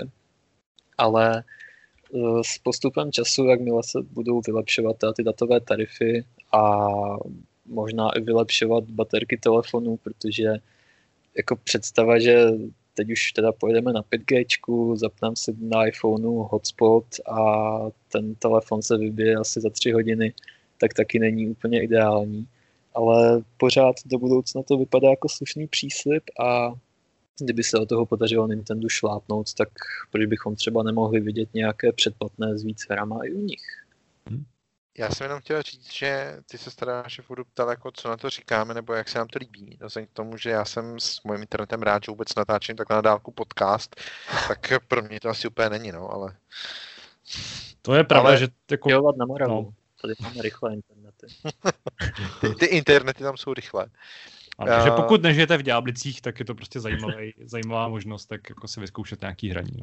Je to cool, je to mega cool a líbí se mi to. Já z tohle mám jenom jednu takovou obavu, aby z toho prostě nebyl trend, protože jestli to chápu dobře, jakože upřímně do tohle za stolik nevidím, tak je poměrně jednoduchý tu hru vzít a nabídnout jí takhle k dispozici. Nejseš limitovaný výkonem, je potřeba k tomu prostě zajistit tam nějakou infrastrukturu, aby to fungovalo, kterou z části asi zajišťuje jako Nintendo samo a chápu, že to asi takhle nebude fungovat s indie hrama, ale u těch to asi úplně potřeba není, takže se bavíme hlavně u těch velkých studií a pro ně to taky není problém. A v tu chvíli uh, bych jenom jako byl nerad, aby se z toho stala nějaká berlička, kterou by vývojáři používali k tomu, aby tu hru vůbec mohli na Switch přinést. Protože většina těch velkých her, která na Switchi vyšla, jakože o nich není za stolik, ale byly nějaký takový, tak byly braný jakože prostě strašně fajn, že se tam podívali a že, že to je v určitém slova smyslu nějaký technologický, snad jako zázrak, ale prostě, že, že, že to je prostě cool, že to jako něco znamená, není to s automatickým, musíš pro to něco udělat a zahraješ to kdokoliv, kdo prostě si koupí cartridge a bude prostě na samotě u lesa bez internetu kdekoliv. Pokud teď se to velice rychle jako omezí na to, že tohle bude zneužívat úplně každý, tak vlastně těchto těch případů ubyde, bude jich ještě míň. A těch her sice na Switchu bude víc, ale prostě budeš limitovaný na to, že si je zahraješ jenom přes internet, což je prostě z mýho pohledu trochu nebezpečný. Já chápu, že uh, ta možnost mít těch her víc obecně v globálu jako převýší vždycky tohle, tohle to mojí obavu, že prostě eh, je mnohem víc, nebo bylo by mnohem lepší, kdyby na Switchi bylo 100 her místo teď aktuálně deseti nějakých tříáčkových věcí, uh, i za cenu toho, že, že uh, je tam dát přes internet, ale prostě přijde, ale z mýho, ten, ta obava, která, jako, o který já mluvím, pramení z toho, že tam nebude ani těch 10 her, který budeš mít na té kartě, a že i těch 10 her vlastně bude udělaných, takže uh, se budou hrát přes ten cloud. Což je prostě něco, co ne každému vyhovuje, ne každý na tuto tu možnost má to připojení, vys tady ten můj případ třeba například. A pro výváře si dokážu představit, že to vlastně bude jednodušší. Takže jinými slovy, nechci, aby se ze Switche stalo jako zařízení jenom na cloudový hraní. A to jako bys teda radši hrál hnusnou, jako hnusný port, než hezkou hru přes internet? Nebo to jako potenciálně lepš, líp vypadající technicky. To ne. David nemá a... na výběr pořád. Jo. Dobře. Ty bys měl na výběr. No. Oni ten ale... těch portů vždycky shodují v tom, že jako jo, je fajn, že to tam běží, ale že to zároveň ta nejhorší verze hry, takže tady ten cloud... To je, ale, ale jak to říkáte, jako kdyby se měl na výběr, je super mít na výběr. Prostě ve chvíli, kdy nebudeš mít to připojení k tomu internetu, tak je super mít tu možnost si to nějak zahrát, která podle mě, když se ten cloud tímhle tím způsobem rozšíří, jako pomine. Já si myslím, že jako trochu já nevím, jak, nemám žádný data, po kterých bych tohleto tvrzení opřel, ale myslím si, že opravdu trochu jako přeceňujete tady i třeba místní infrastrukturu a spousta lidí. Pro spoustu lidí by to znamenalo, že si prostě jako nezahraje takovýhle hry vůbec. Jo, takže jsem proto, aby tam byly prostě obě dvě ty varianty, aby tam jako se člověk mohl mohl rozhodnout, kterou z nich upřednostní. No David vlastně naznačuje na další problém, který nás čeká. To znamená, že CD Projekt Red musí nyní vydat cloudovou verzi Witchera třetího. To znamená, že Cyberpunk samozřejmě bude muset být znova odložený. Protože to nemůžu stihnout. By mohl běžet na Switchi, jo. no jasně. No dobře, tak já jako v tom, nevím, já v tomhle tom ohledu asi úplně nezdílím Davidův názor. Uh, mně tam přijde taky takový ten fakt toho, že uh, je pravda, že lidi, kteří uh, jako používají Switch jako primární konzoli a třeba nemají ty ostatní, protože prostě na tom hrajou jiné hry, tak pro ně tohle to potenciálně jako vůbec není zajímavý a spíš je pro ně zajímavý ten samotný fakt toho, že můžou uh, ty svoje oblíbené hry z, z toho jako desktopu hrát na cestách a většinou jsou do toho schopní třeba investovat nějaké jako větší prachy nebo prostě eh, nějak to jsou schopní zajistit, nebo mají třeba v práci prostě wi můžou si chvíli, chvíli zahrát a v tom ohledu myslím, že i kdyby se ta nabídka zvětšila, tak prostě vždycky sáhnou, eh, kdyby ta možnost byla, tak sáhnou spíš po té jako hezčí eh, online variantě. A kdyby nebyla, tak je vlastně vůbec netíží, že nemůžou mít jako šíleně osekaný pro, pro mě třeba ten Witcher je úplně jako nehratelný, je prostě tak hnusný, že, že prostě to na tom Switchi hrát nejde. I když třeba tehdy Pavel měl jako opačný názor a spousta hráčů samozřejmě jako neberu ten fakt, že je zázrak, že běží zaklínač 3 na Switchi, ale prostě jako bych ho tam nechtěl hrát za žádných okolností. Takže... Protože k tomu přistupuješ tak, že sedíš doma a hraješ na Switchi a takhle spousta lidí nepřemýšlí. Spousta lidí ten, to zařízení má přesně k tomu, aby si sedlo do metra a nebo do vlaku, to je jedno kam, hmm. do autobusu. No a tak tam a zase tam můžeš to... mít neomezený prostě datový plán a jako eh, tam se taky můžeš pak zahrát prostě online tu, tu jako pěknou pohlednou hru i na cestách. A, a když to bude standard, tak jako prostě řeknu OK, ale standard to prostě není. Kolik z nás má jako neomezený datový plán, aby si mohl prostě v, v kdekoliv streamovat kontrol do Switche a hrát ho prostě v MHDčku. Mě by vlastně zajímalo, jak tohle zahybe s plány Nintendo ohledně té výkonnější verze Switche, která eh, je tak nějak v přípravě, nebo aspoň se o tom mluví, neustále spekuluje teda kdy přijde a hmm. Eh, zatím to vypadá teda, že by se mohla objevit v příštím roce. a dokonce se mluví o tom, že by to mohlo být vlastně zařízení, který se dá pouze připojit k televizi, ale to samozřejmě nevíme, jsou všechno náznaky, ale vlastně by mě zajímalo, jak do tohohle zapadá uh, tahle možnost hrát uh, ty hry přes cloud. Protože se mi zdá, že spíš to je jako uh, trošku jiný směr. Já jenom teda... vypadat tak, že ty budeš přes cloud hrát na stávajícím Switchi a ten nový teoretický, tak by mohl rozběhat ty hry nativně. Hmm. By na ně byly ty porty samozřejmě. Já si upřímně myslím, že je jako důvod, proč eh, těch her využívá cloud na světě tak málo, proč těch her využívající cloud na světě tak málo, abych to řekl češ, češtinářsky správně, a, a že ve výsledku se tohleto nějak zvlášť nerozšíří. Že těch her bude furt pár a z toho důvodu si to vlastně s tím silnějším potenciálním switchem uh, nějak zvlášť kolidovat nebudou. Ale nevím, to je... Jak, jak to říkal Treáš, těch her doteď bylo relativně málo, mluvilo se o Odyssey, o Final Fantasy a nevím, jestli ještě něco tam bylo. Teď teda přibyly další dvě hry, o kterých se mluví, mm. respektive mluví se o kontrolu, mluví se o tom, že to bude Resident Evil 3, No, mluví se o kontrol, no, mluví se o, nebo Hitman je potvrzený, Resident Evil vlastně. je, je, je uh, Resident Evil jako spekulace a kontrol můžeš hrát už teď, prostě reálně. No jasně, ale prostě ve výsledku jsme třeba tu nabídku zdvojnásobili, možná, možná jsme přidali třeba další třetinu k ní. Jakože že to je fakt velice jako omezený. Hmm. A tak... ne, ne, nejsem si úplně jistý, jak moc vlastně se bude jednat nějaký další trend a jestli se na nějaký další directech uslyšíme, že těch her bude přibývat mnohem rychlejší než doteď. Uh, já si otázka, kolik hráčů to vyzkouší, uh, kolik hráčů si to samozřejmě koupí, protože myslím, že ten poměr mezi uh, zkušebníma nějakýma staženíma a tím zaplacením bude hodně propastný. Ale nemůžu se zbavit toho dojmu, že ten cloud jako bude čím dál víc, víc jako zásadní trend, ať už se jedná o Xbox, teďka teda i Nintendo. Ještě tam samozřejmě existovaly i nějaký námluvy uh, mezi Xboxem a Nintendem už dřív uh, z hlediska xCloudu. To není žádný tajemství, že ty společnosti k sobě mají uh, docela blízko. A uh, pak se možná přidá i ta třetí strana, která zatím jako hází bobek na všechny tyhle ty, jako zajímavý, zajímavý trendy, který se snaží využívat jak Microsoft, tak Nintendo.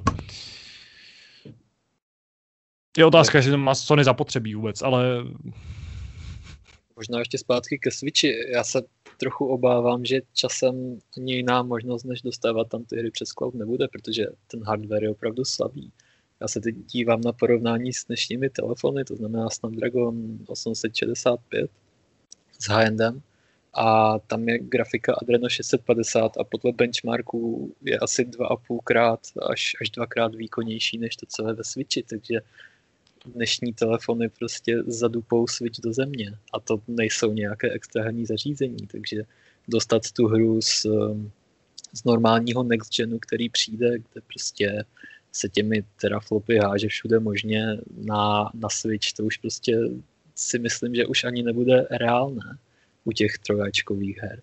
Takže tam, tam prostě si myslím, že to bude buď přes cloud, nebo vůbec.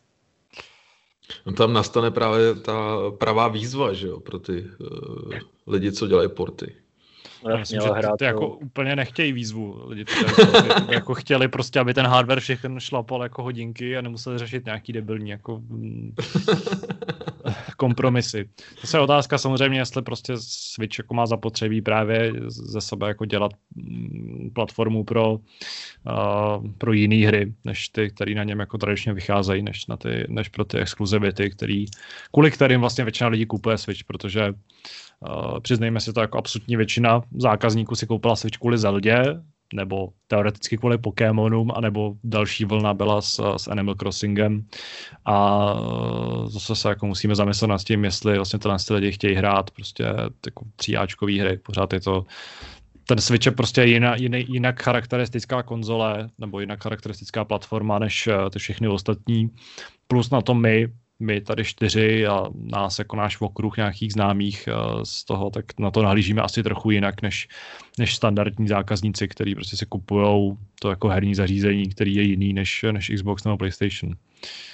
No jasně, ale pořád tam jde o tu možnost. Ty máš vlastně pořád o tu možnost navíc. Jo? Je určitě lepší mít tu možnost tam tu hru hrát, než ji nemít vůbec. A na prodejích se to odrazí jenom pozitivně. Jo, jasně, no. Když pomineš teda náklady na vývoj, který nemusí být samozřejmě zanedbatelný, ale to už je trochu jiná debata. To si nemyslím, že budou nějak extra velké. Pokud eh, Nintendo dá nějak k dispozici jejich infrastrukturu, že si to nebudou muset eh, firmy platit sami, a vlastně i kdyby jo, ono asi nepůjde o nějaké prostě miliony zařízení, které by takhle přes cloud hrály, aspoň ne zpočátku. Tak si nemyslím, že ty náklady budou velké. Tam vlastně ta hra bude běžet na, na počítačích, takže tam eh, ta optimalizace, že jo, ta bude už eh, vlastně primárně dělaná na to PC, takže tam není problém. Tam bude potřeba jenom udělat nějakou tu ovládací vrstvu, aby to běželo na ten switch, případně optimalizovat, nevím, tok textur a tak. Ale jinak by to nemělo znamenat nějaké extrémní výdaje, aspoň myslím teda.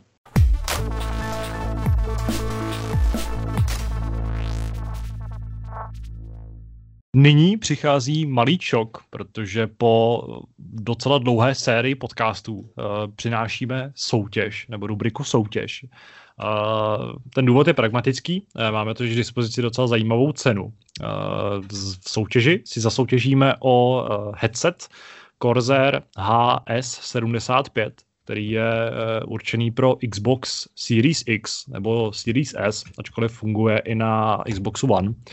Takže pokud plánujete pořídit eh, na Next Gen Xbox nebo vlastníte Xbox už teď, tak si tyhle ty docela, docela slušný eh, bezdrátový sluchátka, jejíž recenze snad eh, na hry vyjde v nejbližší době, můžete, můžete pořídit, ne pořídit, můžete vyhrát v naší, v naší soutěži. Říkáš teda, že na PlayStationu nefungují, jo? Nefungují na PlayStationu a zkoušel jsem je připojit k počítači a na to musíš mít zase nějaký speciální dongle pro Xbox. jsou vyloženě určený pro hráči, kteří mají doma Xbox a chtějí prostě hrát s bezdrátovým, bezdrátovým headsetem, který podporuje Dolby Atmos, má docela kvalitní mikrofon a obecně uh, stačí se podívat na internet, ta, ty sluchátka patří do vyšší cenové kategorie poměrně, takže to je rozhodně, rozhodně zajímavá cena. Ale vzhledem k tomu, že to je soutěž, tak jsme si na vás připravili po dlouhé době zapeklitou soutěžní otázku, která souvisí s touhle epizodou Hápodu. Uh, ptáme se vás totiž, kolik minut měli uh, na vyjádření svých uh, herních zážitků z uplynulého týdne nebo delší doby uh, kluci v naší první, naší první rubrice je to uh, začínám teda číslo prostě eh, s, s, nějakou, uh, s nějakým časovým údajem a zasílat jej můžete na adresu podcast.hry.cz do předmětu uvést soutěž, ideálně kapslokem. Je to stejné uh, jako adresa, na kterou můžete zasílat i dotazy, na které přecházíme za chvíli. Můžu Takže... se taky zúčastnit? Uh, ty se nemůžeš zúčastnit, ani, ani Aleš, ani, ani David, ani kdokoliv, kdo tohle poslouchá a patří do redakce hry, protože to by nebylo fair. Ale pokud chcete vyhrát sluchátka Corsair HS75XB, tak uh, se zapojte a můžete s náma soutěžit. Vítěze vyhlásíme asi už příští týden.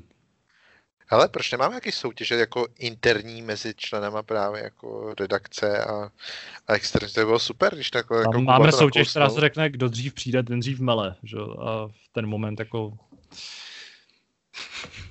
OK, Můžeš to beru. V bude soutěž řekni číslo, takže... ano, to je až naše další, další rubrika.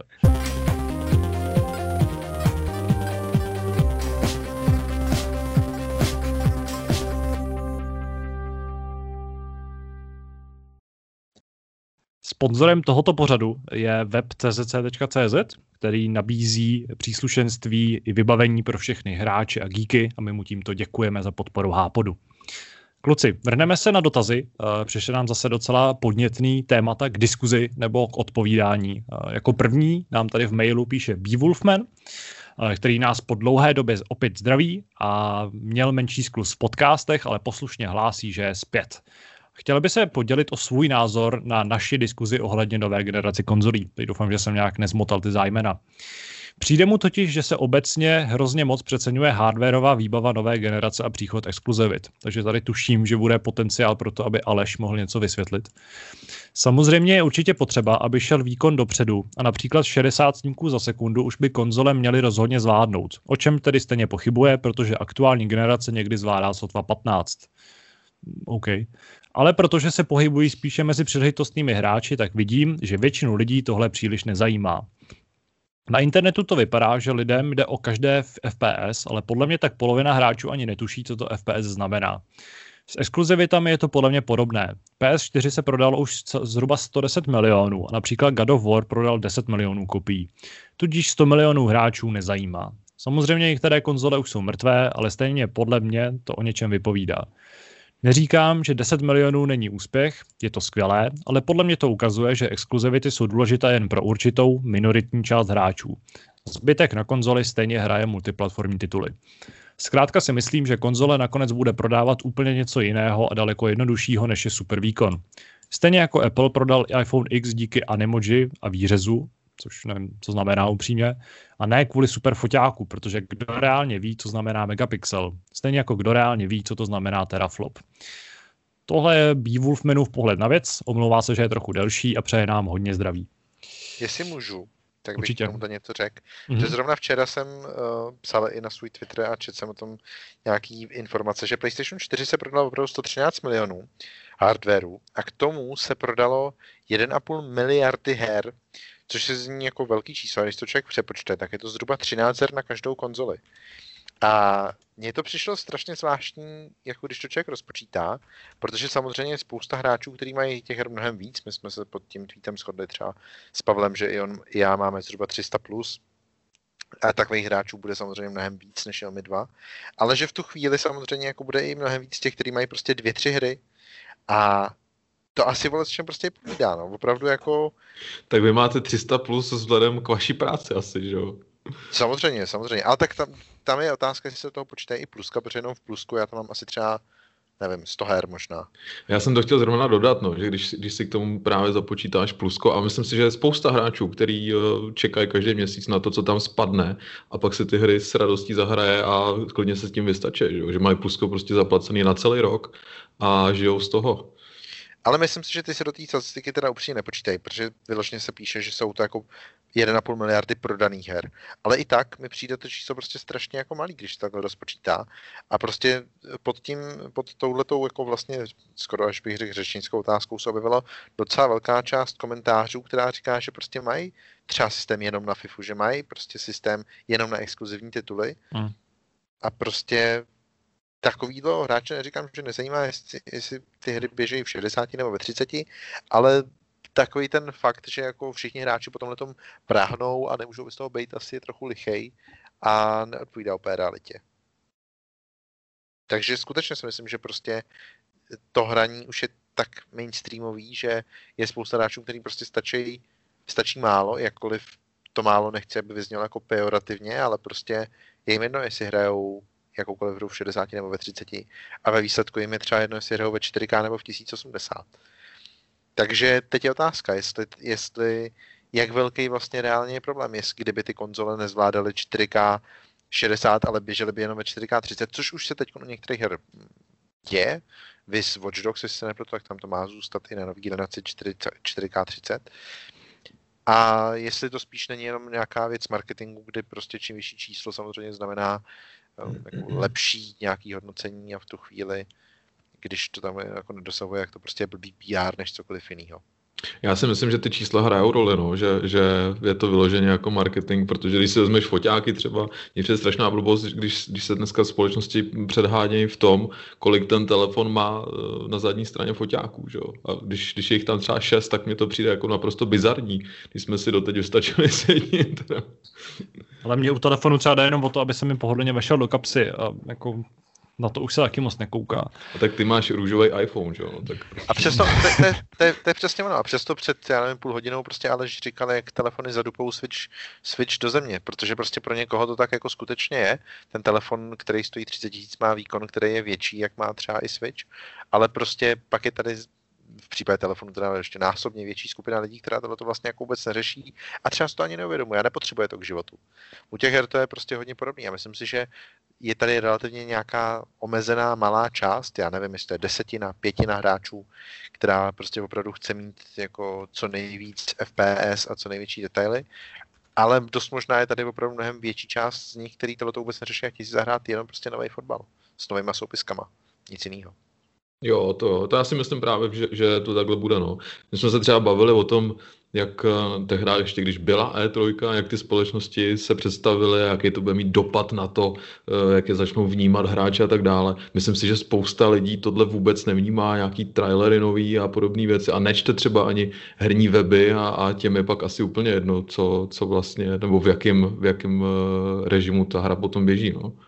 Což neznamená, že nemůžou nadávat, takže dost možná přesně i tak prostě si můžou ozvat a, a ve výsledku třeba tu bublinu trochu ještě nafukovat, ale ne, nemám na to jako vlastně odpověď, no jsem chtěl říct, že to dost možná opravdu může být jenom nějaká nafouknutá částečně bublina s relativně malým, ale hlasitým uh, množství lidí. Blbý je, že to nezměříš tohle, no asi. Já bych se možná ještě vrátil k první části toho dotazu. Uh, a sice ohledně exkluzivit, protože my jsme tohle, pokud se nemýlím, probírali pár měsíců zpátky a já jsem byl vlastně dost na straně uh, tazatele, protože jsem se snažil vyhrabat nějaké statistiky, kolik exkluzivity prodávají a souhlasím s tím, že ty čísla, ačkoliv uh, u některých sérií nebo některých her jsou dost velké, tak určitě netvoří majoritní prodej her na té konzoli. Takže tam opravdu, jak už tady vlastně padlo, eh, mainstreamový, nebo ne mainstreamový, prostě typický kupec té, té konzole, tak ten opravdu slyší na to, že se ve FIFA aktualizovaly soupisky, nebo že bude mít nové soupisky, nevím, v NBA nebo někde v baseballu a neřeší úplně teraflopy a tak, ale zároveň eh, nějaká část těchto lidí se rozhoduje třeba podle toho, že jde ke kamarádovi, tam vidí něco v akci a řekne si, jo, to je super, to vypadá parádně, to si koupím. Takže je asi v zájmu všech výrobců, aby měli co nejsilnější tu konzoli, protože potom samozřejmě hry tam vypadají líp, hýbou se líp a tam vzniká potom ten wow efekt, který taky potom napomáhá těm prodejům. Plus jako ruku na srdce, asi všichni chceme mít ty hry zase o něco hezčí, AIčkové bylo inteligentnější, aby se nám zkrátily nahrávací časy a tak. Takže nemyslím si, že mainstreamový konzument přímo řeší, jestli PSK načte hru o dvě vteřiny rychleji než Xbox, ale určitě řeší to, jak tam ty hry vypadají, ačkoliv ne třeba na základě těch dat, které, které řešíme my, to znamená teraflopy, velikost strámky, velikost disků a tak dále. A jinak jsem teda měl ještě nachystaný rent na iPhony a tak, ale toho se radši zdržím, takže pokračujeme. To je dobře, protože pokračujeme k eh, druhému dotazu, který je od eh, Vojty Vevery, nebo Veveráka, eh, který nám psal už minule. Nás tady charakterizoval nějakýma přezdívkama. A přišla jako druhá část toho dotazu, nebo je to prostě další dotaz. A je to asi nejbizarnější dotaz, co jsem zatím jako v Hápodu viděl nebo slyšel ale můžeme se, můžeme se do něj možná pustit. Uh, Veverák, uh, nebo zdraví celou redakci. Hned v úvodu uh, bych se rád v reakci na poslední hápot omluvil tomu nejvýznamnějšímu a naplnil Radku výzvu. Já nevím, jestli chci vlastně číst to, co se tady jako pak, uh, co se tady pak děje, je tady taková zvláštní óda, ale odpouštím a dovolím Vojtovi přidat se do nekonečných hrad stoupenců. A dostávám přezdívku The One, s tím, že je tady můj duchovní strážce, což je fotka Činčily. Radek si také zaslouží můj nesklonný respekt. Jak bych mohl nerespektovat někoho, kdo zvládne hrát hry, u kterých se víc nudíte, než bavíte? Někoho, kdo dokáže stále nalézt zábavu v pěti minutách čekání. Pak piv pav, seš za tři vteřiny mrtev a zase čekat pět minut? Nevím, jak vyjádřit svou fascinaci a tichý obdiv. To je zrovna názor, kterým se docela stotožňuju, ale jako OK. A do, Radek dostává přezdívku Ultimate Time Killer a Beverák věří, že se k němu krásně hodí. Uh, dále tady uh, vysvětlení toho, kdo sežral medvěda. Je to David. Uh, jak jinak smýšlet o někom, kdo má tak hluboce jemný medvídkový hlas? Redakční plišák, názorově neutrální mediátor diskuzí, emoce se u něj příliš neprojevují. To asi neznáme, nezná Veverák Davida takového, jakého známe my, ale David dostává přezdívku Mirek Dušín, takže... Dále je tady Lukáš a jeho oddanost svému bohu, což jsem prý já, která je až nečekaná. Veverák tady zmiňuje to, jak se Lukáš vysvlékl kalhoty a podobně ale uh, tímto by Veverák krátký úvod rád ukončila, přesunul se k otázkám, za což děkujeme. Uh, stává se vám, že nedohrajete hry, nebo že hrajete hru pořád od začátku a hledáte ten dokonalý build nebo styl? Uh, má tenhle problém u Divinity Original Sin 2, protože podle Steamu má aktuálně 253 hodin nahráno a pořád se nedostal do čtvrtého aktu chápe, že jako herní redaktoři tím trpíme mnohem míň. Přeci jen na recenzi je nutné hru dohrát, ale můžete mít jednu srdcovku, co ne a ne dotáhnout. Zároveň bych se tomu nedivil u šéf-redaktora, přece jen jeho práce časově náročná a spočívá v opravách prasáren, co napíšou jeho otroci.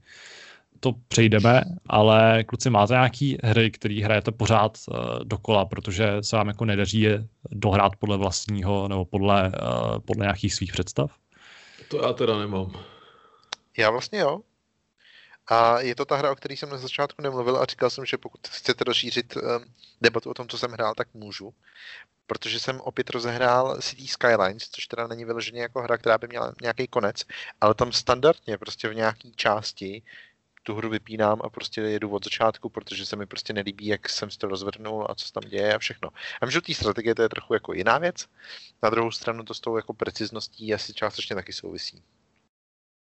Ale tam to dělám jako velice často tak já si asi přisadím k těm strategiím, nebo respektive k podobnému žánru, protože já jsem tohle pravidelně dělával v The Sims, kde jsem postavil dům, potom v něm chvilku bydlel a potom se mi přestal líbit, tak jsem prostě založil novou rodinu mm-hmm. a, a pokračoval dál.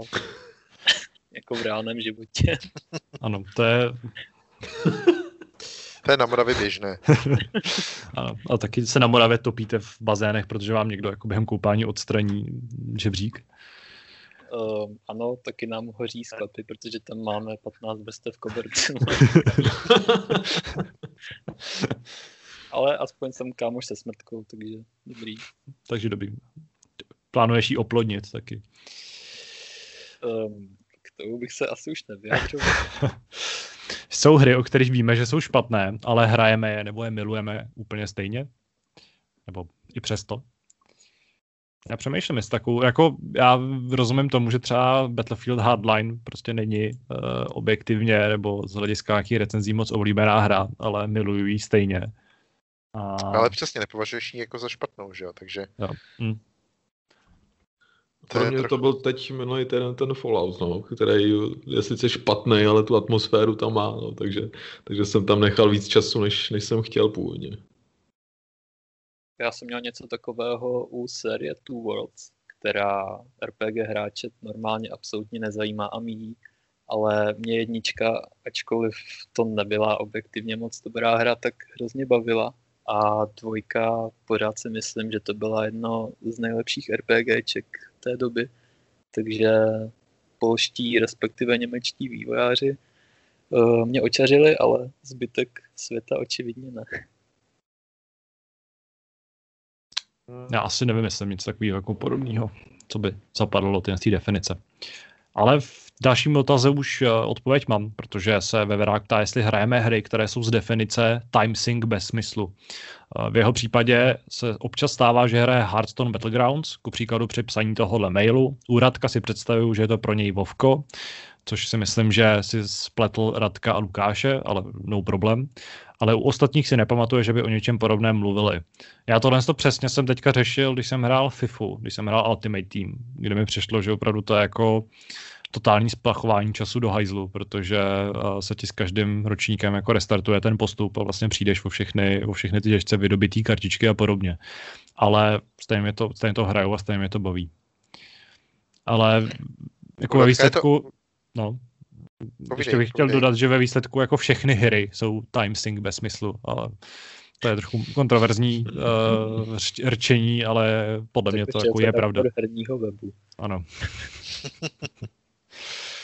Já jsem chtěl říct, že u Radka to možná bude spíš lolko, hmm. ale Ale... Je pravda, že toho jako nebaví, že ho jenom štve, takže to je možná, to potí, popírá i takovou tu jako jedinou výhodu nebo jediný smysl her a to je to, že se u nich bavíš. Ale to říká každý hráč Volka, že ho nenávidí, ale stejně ho prostě pořád hraje a nedokáže říct proč. Máte vy nějaký timesync, kluci?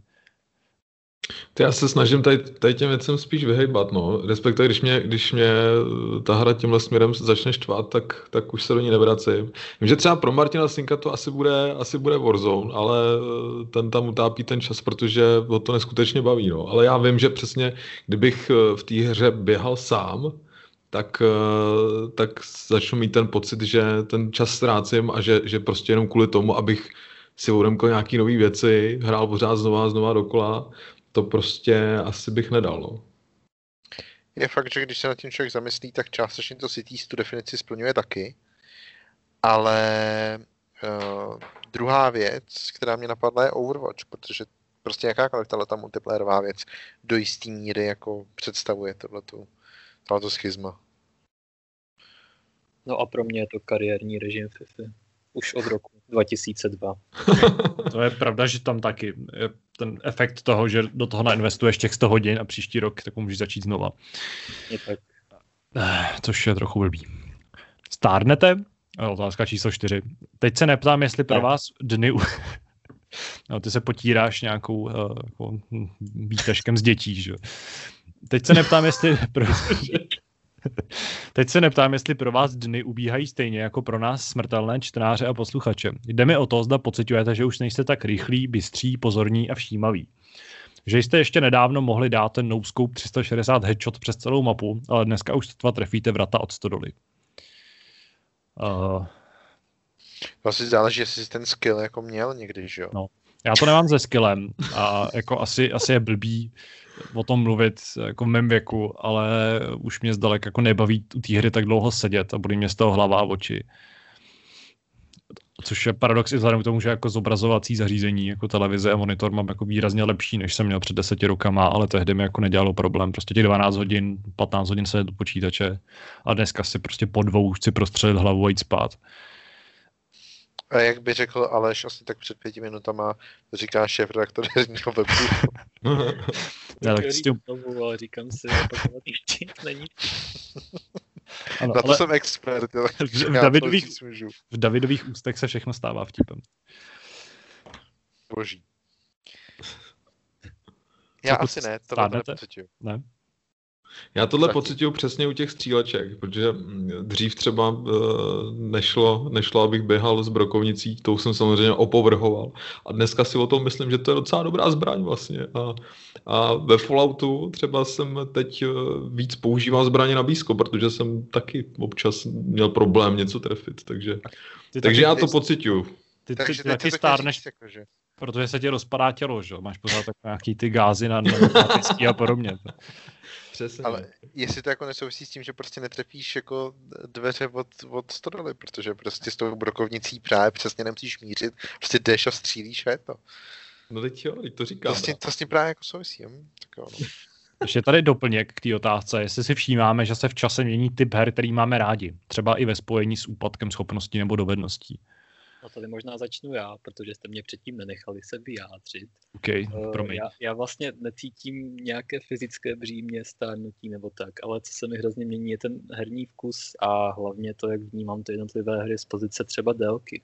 Protože když jsem třeba dohrál první Dragon Age někdy v roce 2009, to bylo kolik 12 let, tak si říkám, to jo, jako dobrý, ale mohlo to být delší. A to bylo po nějakých 60 hodinách. A dnes, když se na mě valí hra s 60 hodinami gameplay, tak prostě srvu vlasy a říkám si, to, to mi vydrží buď tři měsíce, anebo to odložím po dvou hodinách, protože to prostě nedám.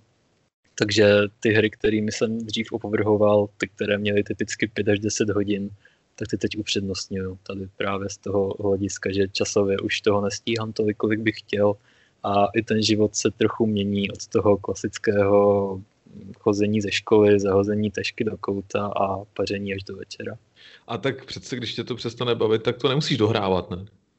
No jasně, ale, ale ono i to, jak mě ty věci baví, se dost mění. Protože já často, i když mě třeba hra nebavila, tak jsem ji hrál delší dobu a potom mě třeba bavit začala, ale teď, když už má člověk ty svoje léta, což říkám ve věku do tak prostě už, a možná, že je to i tím přetlakem nabídky, protože tehdy jako malý jsem prostě neměl ani pořádně internet, takže jsem byl odkázaný na to, co někdo přinesl napálené na CDčku. Teď mám prostě Steam knihovnu o stovkách titulů, to stejné na Originu, Uplay a, a dalších službách. Takže člověk už uh, si prostě může vybírat, takže takové ty hry, které třeba dřív bych hrál jako třeba zpočátku z donucení, ačkoliv by mě potom třeba začaly bavit, tak teď už prostě vypínám. Vys třeba Assassin's Creed Origins, který jsem vypnul asi po hodině a půl, protože... To asi, asi to je taky tím, že, že jsi už právě něco zkusil a, a nějaký ty zkušenosti máš a tím, že třeba se ty hry často opakujou, že? Takže, takže už nejsi ochotný vrazit ten čas do něčeho, co si prostě hrál tisíckrát. No. Jo, jo, je to tak. To, to třeba hrozně pozoruju na sérii Far Cry, kdy, kdy dřív, když vyšel nový díl, tak prostě jo, boží, prostě Far Cry.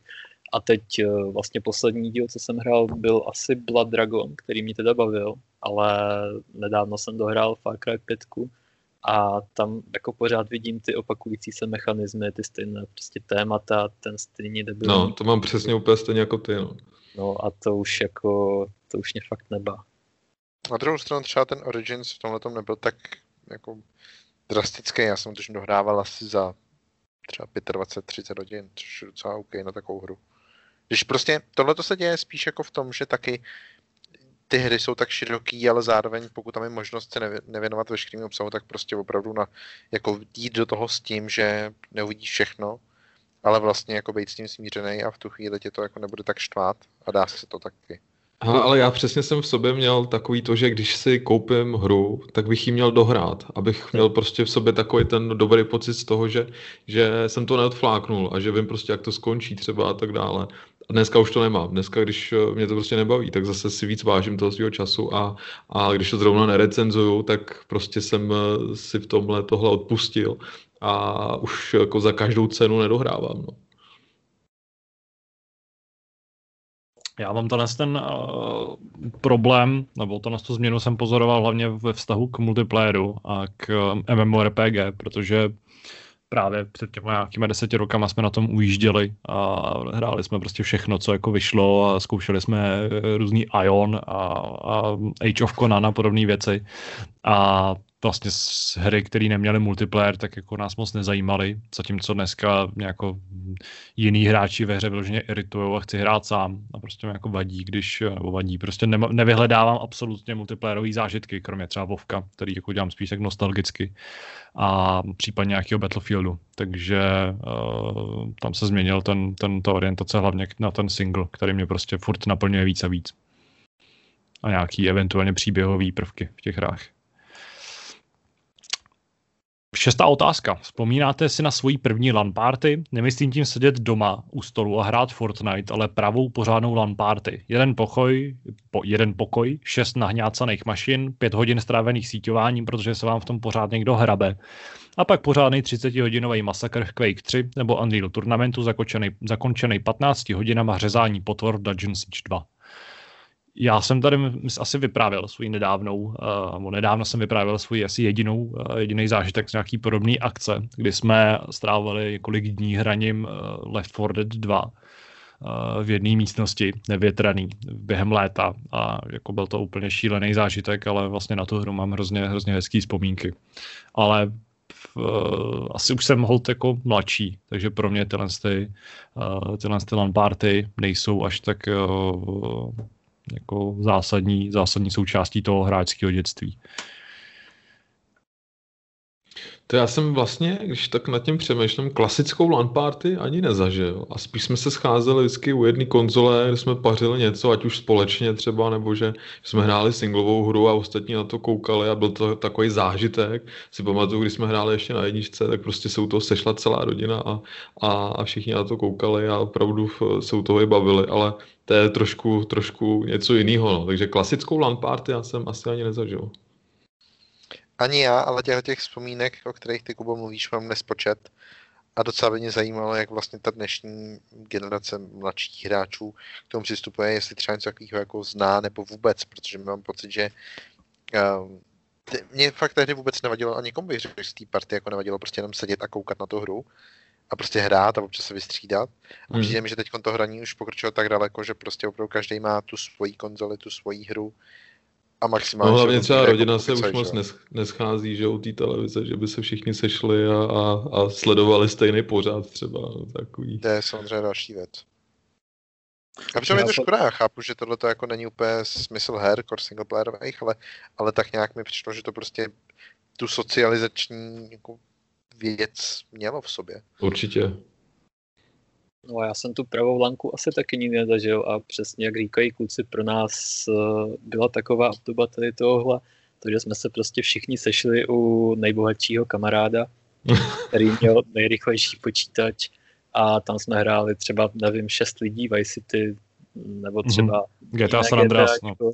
Přesně tak a probíhalo to tím stylem, že ten kamarád, kterého byl počítač, tak se s námi měl střídat a nakonec prostě hrál jenom on, že jo. Jeden hlídal u dveří, jestli nejdou rodiče.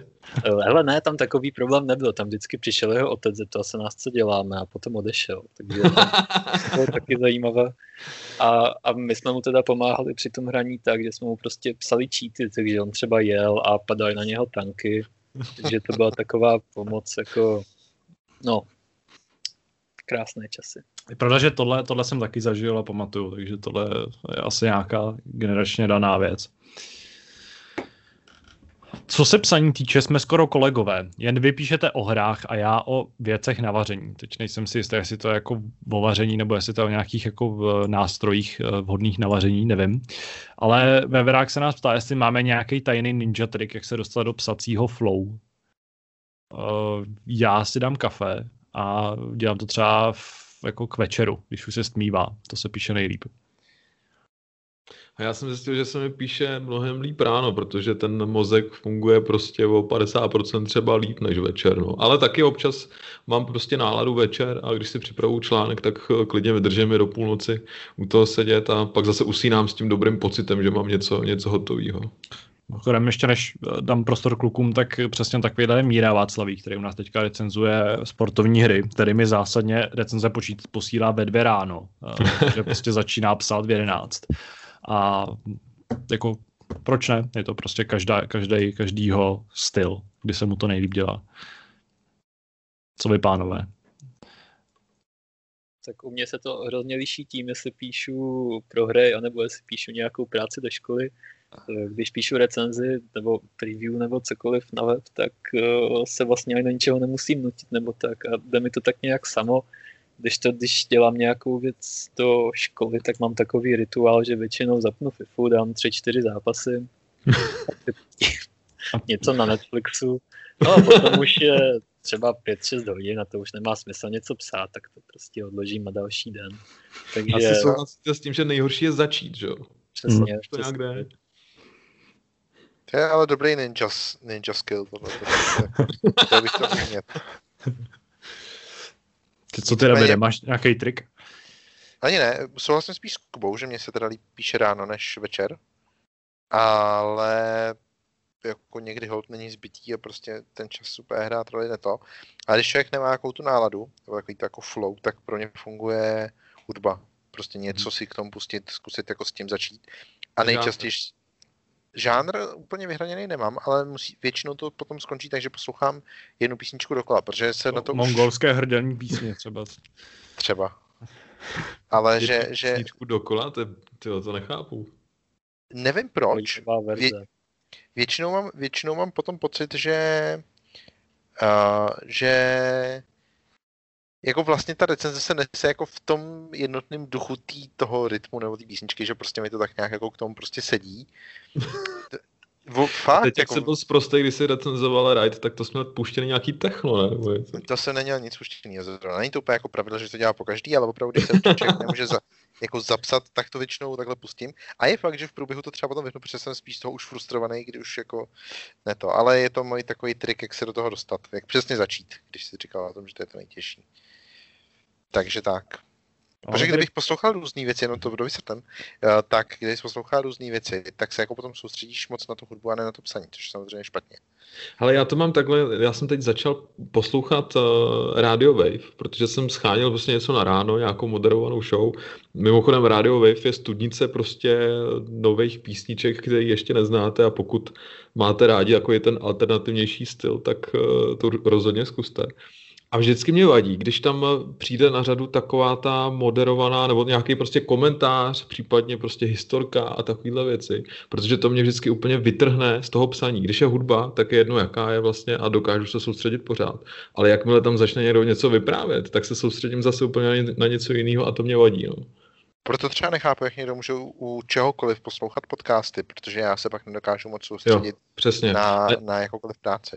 Ani třeba u hraní nejsem schopný poslouchat podcast, protože pak nevnímám zase, co se děje v té hře, když je to nějaká příběhovka. Tak. Hold, nejsme ženy. Ano. Já možná poslední dobou u, u psaní a de facto u všeho poslouchám písničku, kterou mi představil Tadeáš ve skupinovém chatu. E, jmenuje se to Cipis, kde je bělý vego... bělý vegorš. E, je to prostě písnička, která se přidává k vajbující kočce, je to na YouTube, existuje i desetihodinová verze a doporučuji. Ten originální verze je ta je tancující kráva, že jo?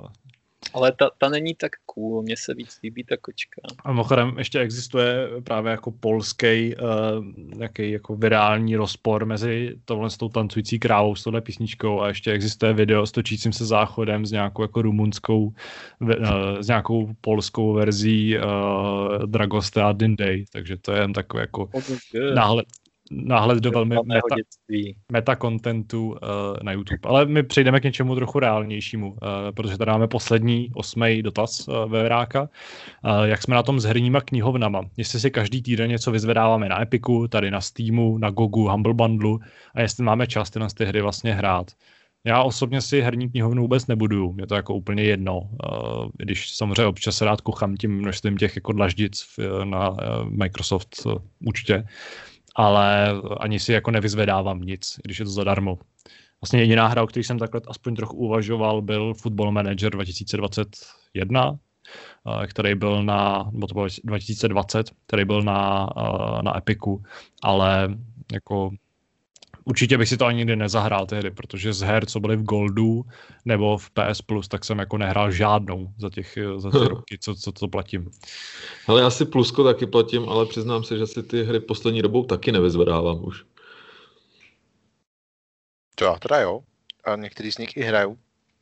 Některý z nich třeba se hodí i v tom smyslu, že třeba mám na disku a jak občas taky nevím, takže jako nemusím tam ten disk dávat, ale ale eh, nevím, co takhle mě třeba, myslím, že toho radši tak, jsem tady napsal zmiňoval, takže že toho jsem taky dal zpuska. Tak to já většinou vyzvedávám, hlavně na Epiku poslední dobou je celkem dost kvalitních her. Eh, myslím, že jsem tam právě přišel i na pár věcí, co jsem nedávné době hrál.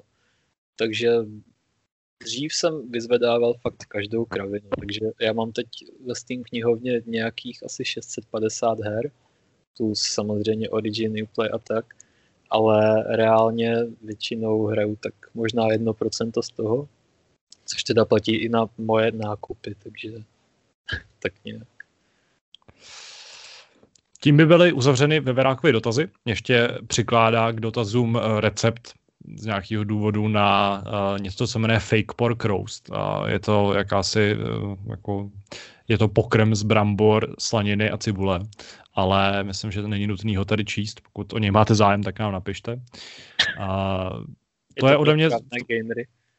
To je ode mě v tomto e-mailu vše. Děkuji za pozornost, budu se těšit na přečtenou v dalším mailu podcastu. Držte se, zůstaňte doma, hrajte hry, pište články, bavte se s přáteli a buďte zdraví. S přáním krásného dne, Veverák. Děkujeme. Celý ten mail byl takový jako pasivně agresivní, takže doufám, že to je jenom humor a že jako uh, no, když tak nám... Doufám, Veverák... že nás nepomluvá v nějaký kulinářský show. to doufám, nebo... Třeba nějaký... je to alter ego babici, nebo Ale, ale za, za, za dotaz děkujeme a děkujeme i za všechna přání. Uh, uzavřeme to že takovou... Ten po roce z Masterchefa, který tam pořád drží Pavlín. Uzavřeme to Naštěstí dotazem... Naštěstí tomuhle je konec, protože uh, už je poslední díl teď jo, takže teď už tam jako jde jenom o to, jestli to nakonec vyhraje nebo ne. Což je samozřejmě něco, co bychom měli probrat v příštím podcastu. Dá se na to vsadit, jestli to vyhraje nebo ne? Stoprocentně. Uh, ale teď třeba nemůžeš vsázet na nic, ne? teď je to zakázaný. Cože? To je jedno. Každopádně Eh, máme tady poslední dotaz, tady není úplně dotaz, je to jenom poznámka od Líta z diskuze eh, v podcastové novince, nebo není to jenom Lít, ale je to taky 1337, aby jsme eh, Davidovi udělali radost. Ahojte kluci, mám spíš tip než něco nic jiného. Oceňuji návrat videí, akorát bych upozornil, že při kliknutí na váš kanál se prostě nezobrazí hned. Vyskočí tam Doom Eternal z doby před sedmi měsíci. Musí se dále kliknout na videa, a tak dále a tak dále. Takže my děkujeme Lítovi za, za tuhle poznámku, uh, nějak to napravíme. Uh, jsme rádi, že se díváte na, na náš videokontent a doufám, že se vám uh, aspoň naše streamy, hlavně naše streamy a samozřejmě i nový uh, formát feature líbí a uh, určitě nezapomeňte každý uh, týden se mrknout, co, co budeme hrát. Příštím týdnu upozorňuji, že budeme závodit, ale nebudu říkat uh, v jaký hře. A to je z uh, dotazů eh, z diskuze i z e-mailu vše. Takže můžeme pomalu přejít k našemu závěrečnému tématu.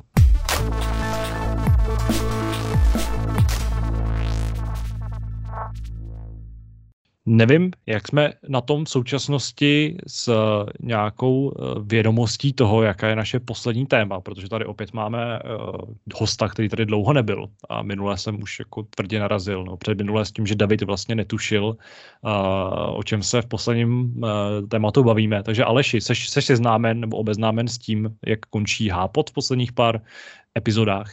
Já to věděl, ano, co to, to je jako... Je tam je tam rubrika, která je úplně stejná jako ta předtím, jenom se jinak jmenuje. Ano, mimochodem myslel jsem, myslel jsem toho prvního Davida, ne tebe, Davide. A, sorry. Tak, uh, tak můžeš Aleši začít. Jaký byl tvůj nějaký hezký nebo naopak ošklivý zážitek z posledních uh, dní nebo týdnů? Dobře, tak uh, já začnu vykopnu něčím celkem čerstvým, co ve mně doposud rezonuje.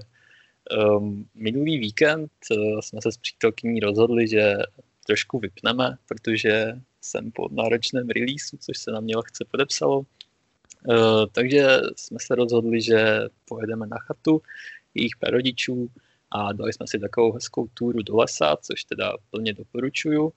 Uh, jenže došlo k takovému menšímu zádrhelu. Uh, ono totiž říjen a hří různých zvířat spolu tak nějak souvisí.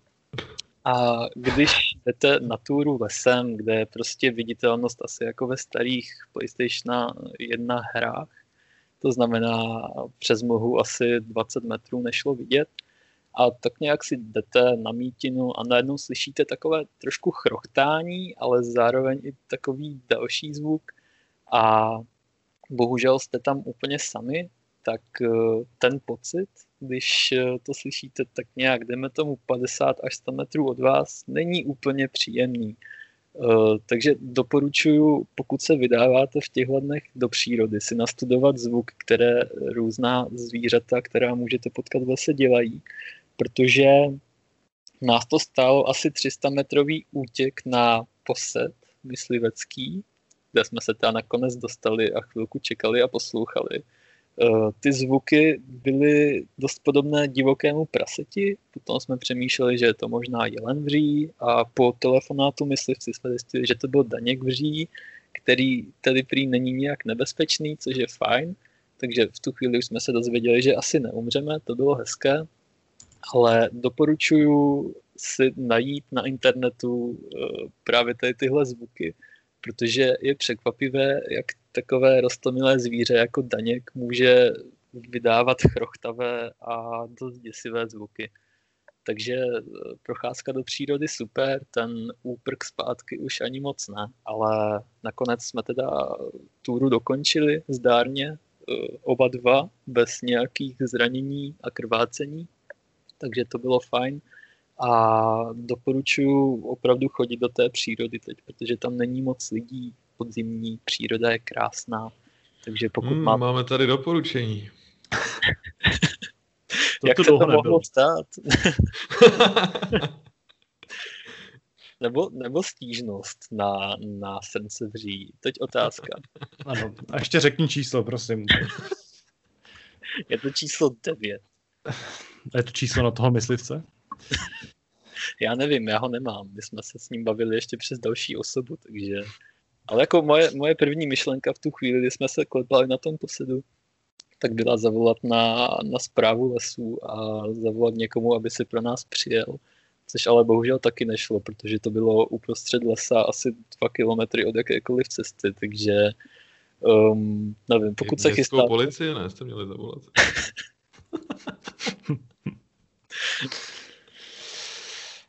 Člověk by řekl, že jsi jako takový přírody znalej, zrovna ty prostě a evidentně jsi snad ještě větší jako městský buran, jak my všichni dohromady, což nevím, jak vůbec možný, ale, ale ne, zdá se to tak. Zkuste si to pustit. Uh, je, to, je to fakt zvláštní, protože to by člověk čekal nějaké, nevím, a já ani nevím, co bych čekal od toho zvířete, že bude vydávat, ale ten chrochtavý zvuk v tom byl celkem patrný, takže jako srážka s nějakým divočákem, který má lehce přes 100 nebo 200 kg, to by asi nedopadla úplně dobře, takže bát se o život je, je příjemné, když o něj potom nepřijdete, ale pokud to nějak... zajímavé, zajímavé moto teda. tak ona spousta jako lidí na tohle má přímo úchylky, že jo, ne, že bych teda měl já, ale, ale stává se to. Uh, jenom teda pro případ, že byste do tohohle se šli a na něco takového narazili, tak nepanikařte, pokud máte tu možnost, tak si najděte na internetu, co to na vás útočí a utíkejte třeba až potom. A nebo případně vytáhněte nějakou kudlu nebo něco, nebo případně ozbrojte se palicemi a vyčkávejte boje. Ano. Což To není dopor- doporučení. Doporučení z Brna. Co ty, Davide, máš nějaký zajímavý, zajímavý zážitek? Samozřejmě, doporučení z Prahy eh, bude takový, že samozřejmě stojí čas času za to zapnout klasickou televizi a podívat se na kvalitní pořady, které v ní dávají. Když už jsme tady mluvili o Pavlíně, tak samozřejmě můžeme mluvit třeba o Masterchefovi, který teda do finiše, ale můžeme mluvit taky o zajímavějších věcech, které vysílali včera večer. Opět stejná televizní stanice jako, jako Masterchef. Eh, Na tohle to je taková vděčná a možná jedna z nejvděčnějších tady u nás na trhu. Včera bylo kombo dvou reality show, z nich jedna se jmenuje, uh, oh, nevím, jak se úplně přesně jmenuje, myslím, že to je něco jako plácnu manželství na slepo, něco takového, bude to nějaký úplně jako, to koukal Láska na první pohled? Ne. láska na první pohled, že by to byla možná. Myslím, že To tak bylo hrozný. te, ale ten, ten princip myslím, že jste docela pochopili z toho mýho názvu i z tohohle správného názvu. Jde zkrátka o to, že stejně jako v Love is Blind eh, se je skupina jakýchsi účastníků této akce, kteří hledají svoji životní lásku a nemůžou ji teda jako najít, tak se svěří do rukou odborníků. Ty na základě některých jako uh, metod, řekněme, jim vyberou teda eh, vyberou nějakýho partnera a pak se uvidí, jak eh, spolu výjdou nebo nevídou. Ten fond je takový, že včera byl první díl, Eh, to znamená, pokud jste o něj přišli, tak zase tolik jako nejde. A evidentně to bude zase prostě na 150 jako dílů a pokračování. Ale uh, skutečně prostě na základě očichávání triček, já nevím, prostě porovnávání DNA a, a dalších věcí jako vyberou tomu člověku nějakého partnera a pak se prostě uvidí až u oltáře a řeknou si své ano. A v následujících jako dílech se uvidí, jestli jim to vydrží nebo ne. Tak to bylo docela intenzivní, docela intenzivní, intenzivní zážitek. A ty jsi byl soutěžící, nebo se na to... Já jsem, já jsem soutěžící nebyl. Já jsem byl Není to škoda. jenom divák. Není to škoda, není to škoda. Já jsem se svojí partnerkou šťastný, což eh, je, z- je Říkáš, jako to- zřejmě- Takže Bára byla soutěžící. Ne, ani Bára nebyla soutěžící. Nicméně, uh, mluvíme o tom zážitku, nejde samozřejmě o to, co bych doporučil, takže vám neříkám, abyste se na to koukali, i když samozřejmě můžete, ale ten zážitek uh, se jako postupně gradoval, protože hned zatím následovala výměna manželek, která nebyla teda premiérová, ale byla jako zjevně třeba dva, tři roky stará. V níž uh, se jako do jedné rodiny nastěhovala jakási žena, která byla docela normální a o tu rodinu se starala, ale ta rodina měla asi tak šest dětí a otec nedělal vůbec nic a v jednom, jed, jeden večer se prostě jako opil a, a bylo z toho velký špatný. Bylo z toho jako takový jako roztržky a, a docela jako agresivní jednání a myslím si, že to mě na konci úplně jako dorazilo, co on byl schopný. To on prostě přišel úplně zlitej po 20 pivech, že jo? Nejdřív se dovoloval jako na tu ženskou prostě a pak vyšel ven v nějakém paneláku v osmém patře ke k výtahovým dveřím, které jsou ty plechový, pokud se někdy byli v paneláku, tak asi víte, jak zhruba vypadají. A prostě jako vrážel tam prostě plnou silou hlavou do těch dveří asi na, na důkaz toho, že prostě on jako může a že jako ten správný mačo a bylo to jako slušná podívaná. Musím říct, že to byl jako dobrý zážitek. Co, není to, to nahraný tady ty věci? Jsou samozřejmě nahraný, možná bych to i někde našel, ale musím říct, že to bylo zhruba tak stejně silný, možná o trošičku slabší než díl legendární s tím, kdy uh, tam jakási žena řvala mačkáš mi hada debile. což samozřejmě každý Eh, člověk, který jako se soustředí na tu zemskou popkulturu, musí vidět a znát prostě na spaměť. Takže tolik k mým, tolik k mým zážitkům. Já jsem měl dneska eh, taky zážitek eh, ze sledování televize, teda v tom asi budeme dneska, všichni podobní. Dneska to opakovali, dneska dopoledne, Kubo, nevím, jestli si koukal na to samý, možná to bylo ne, ono. Ne, já jsem dneska totiž eh, pracoval ráno a v předešlých dnech jsem dopisoval článek o tom, jak cloudové hraní může zatížit naší planetu, negativně samozřejmě. A mně se občas stává, nevím, jestli to máte taky, že když eh, řeším nějaký téma nebo se na něco soustředím, tak potom eh, na mě ve světě vyskakují vlastně podobné věci a jenom to potvrzuje to, že vlastně máme sníženou vníma, vnímavost eh, vůči věcem a podnětům, který nás vlastně nezajímají a vnímáme to, co je nám hodně blízký a co třeba zrovna řešíme. Takže já jsem dopsal tenhle článek, jak zatěžuje prostě cloudový hraní naše životní prostředí a tak dále. To si můžete samozřejmě přečíst na našem webu. Eh, až bude hápot venku, tak už bude ten článek taky venku, takže se můžete, můžete přečíst. No a samozřejmě dneska Štěpánka koukala na dokument od, eh, nebo to není od, eh, ale účinkuje v něm David Attenborough, známý samozřejmě přírodovědec britský. A je to samozřejmě o naší planetě, o tom, jak to s ní dopadne, když se o ní nezačneme starat trošku jinak a tak dále. A Musím teda říct, že, že mě to hodně zasáhlo, že jsem na to koukal v jednu chvíli úplně s otevřenou pusou a, a doporučil bych samozřejmě, kdyby tahle rubrika se jmenovala doporučení, tak bych eh, ten seriál nebo ten film doporučil úplně každému, aby se na něj podíval, protože jestli s tou planetou něco nezačneme dělat, tak eh, možná bude pozdě za chvíli. A bylo vtipný, že tam se řešilo třeba to, že eh, nám ubývají ledovce a že je to špatný, protože se neodráží eh, samozřejmě to sluneční záření zpátky do vesmíru, čímž se ta naše planeta eh, ochlazuje. A zase navážu na to, že eh, s tím souvisí další podněty, to znamená, že jsem pak sedl počítači a vyskočil na mě titulek, že vědci našli speciální s nějakou extrémně bílou barvu, která dokáže právě záření sluneční odrážet zpátky do vesmíru.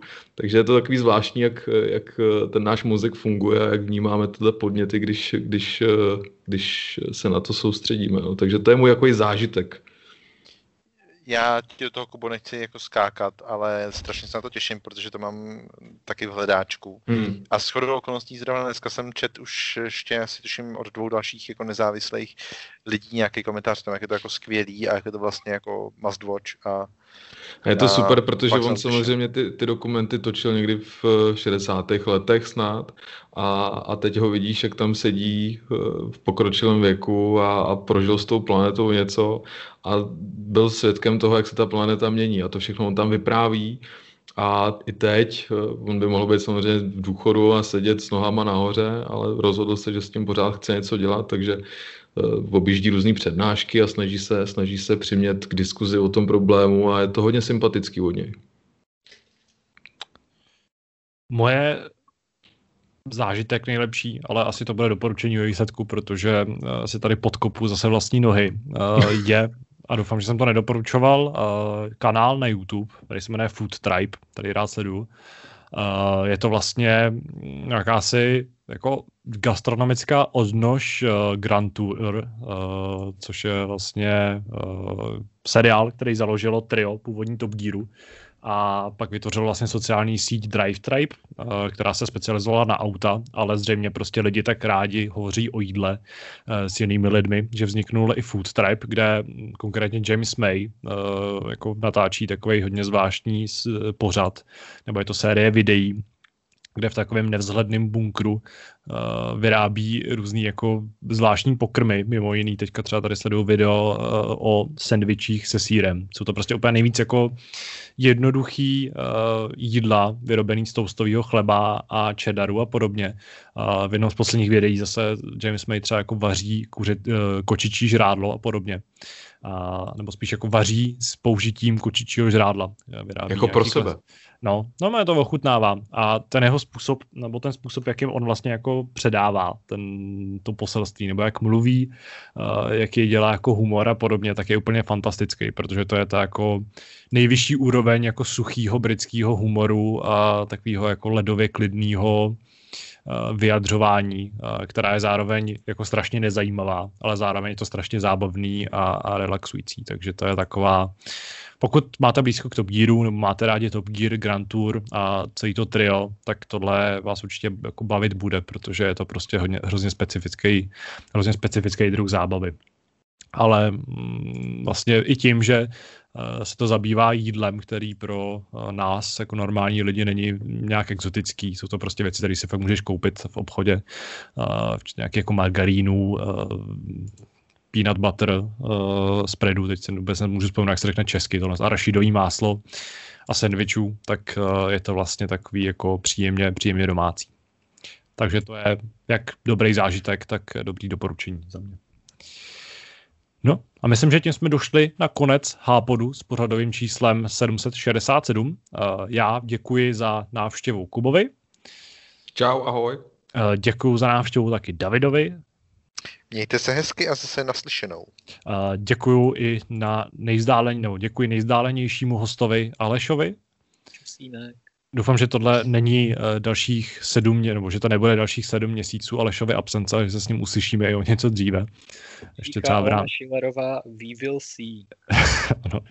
Ještě v rámci karantény. Děkuji i vám za poslech. Doufám, že jsme vás moc neutahali a že naše různé eh, žánrové odbočky, které proběhly v tomhle hápodu, vás nedonutili jej vyprout. Těšíme se zase za týden. Mějte se. Ahoj.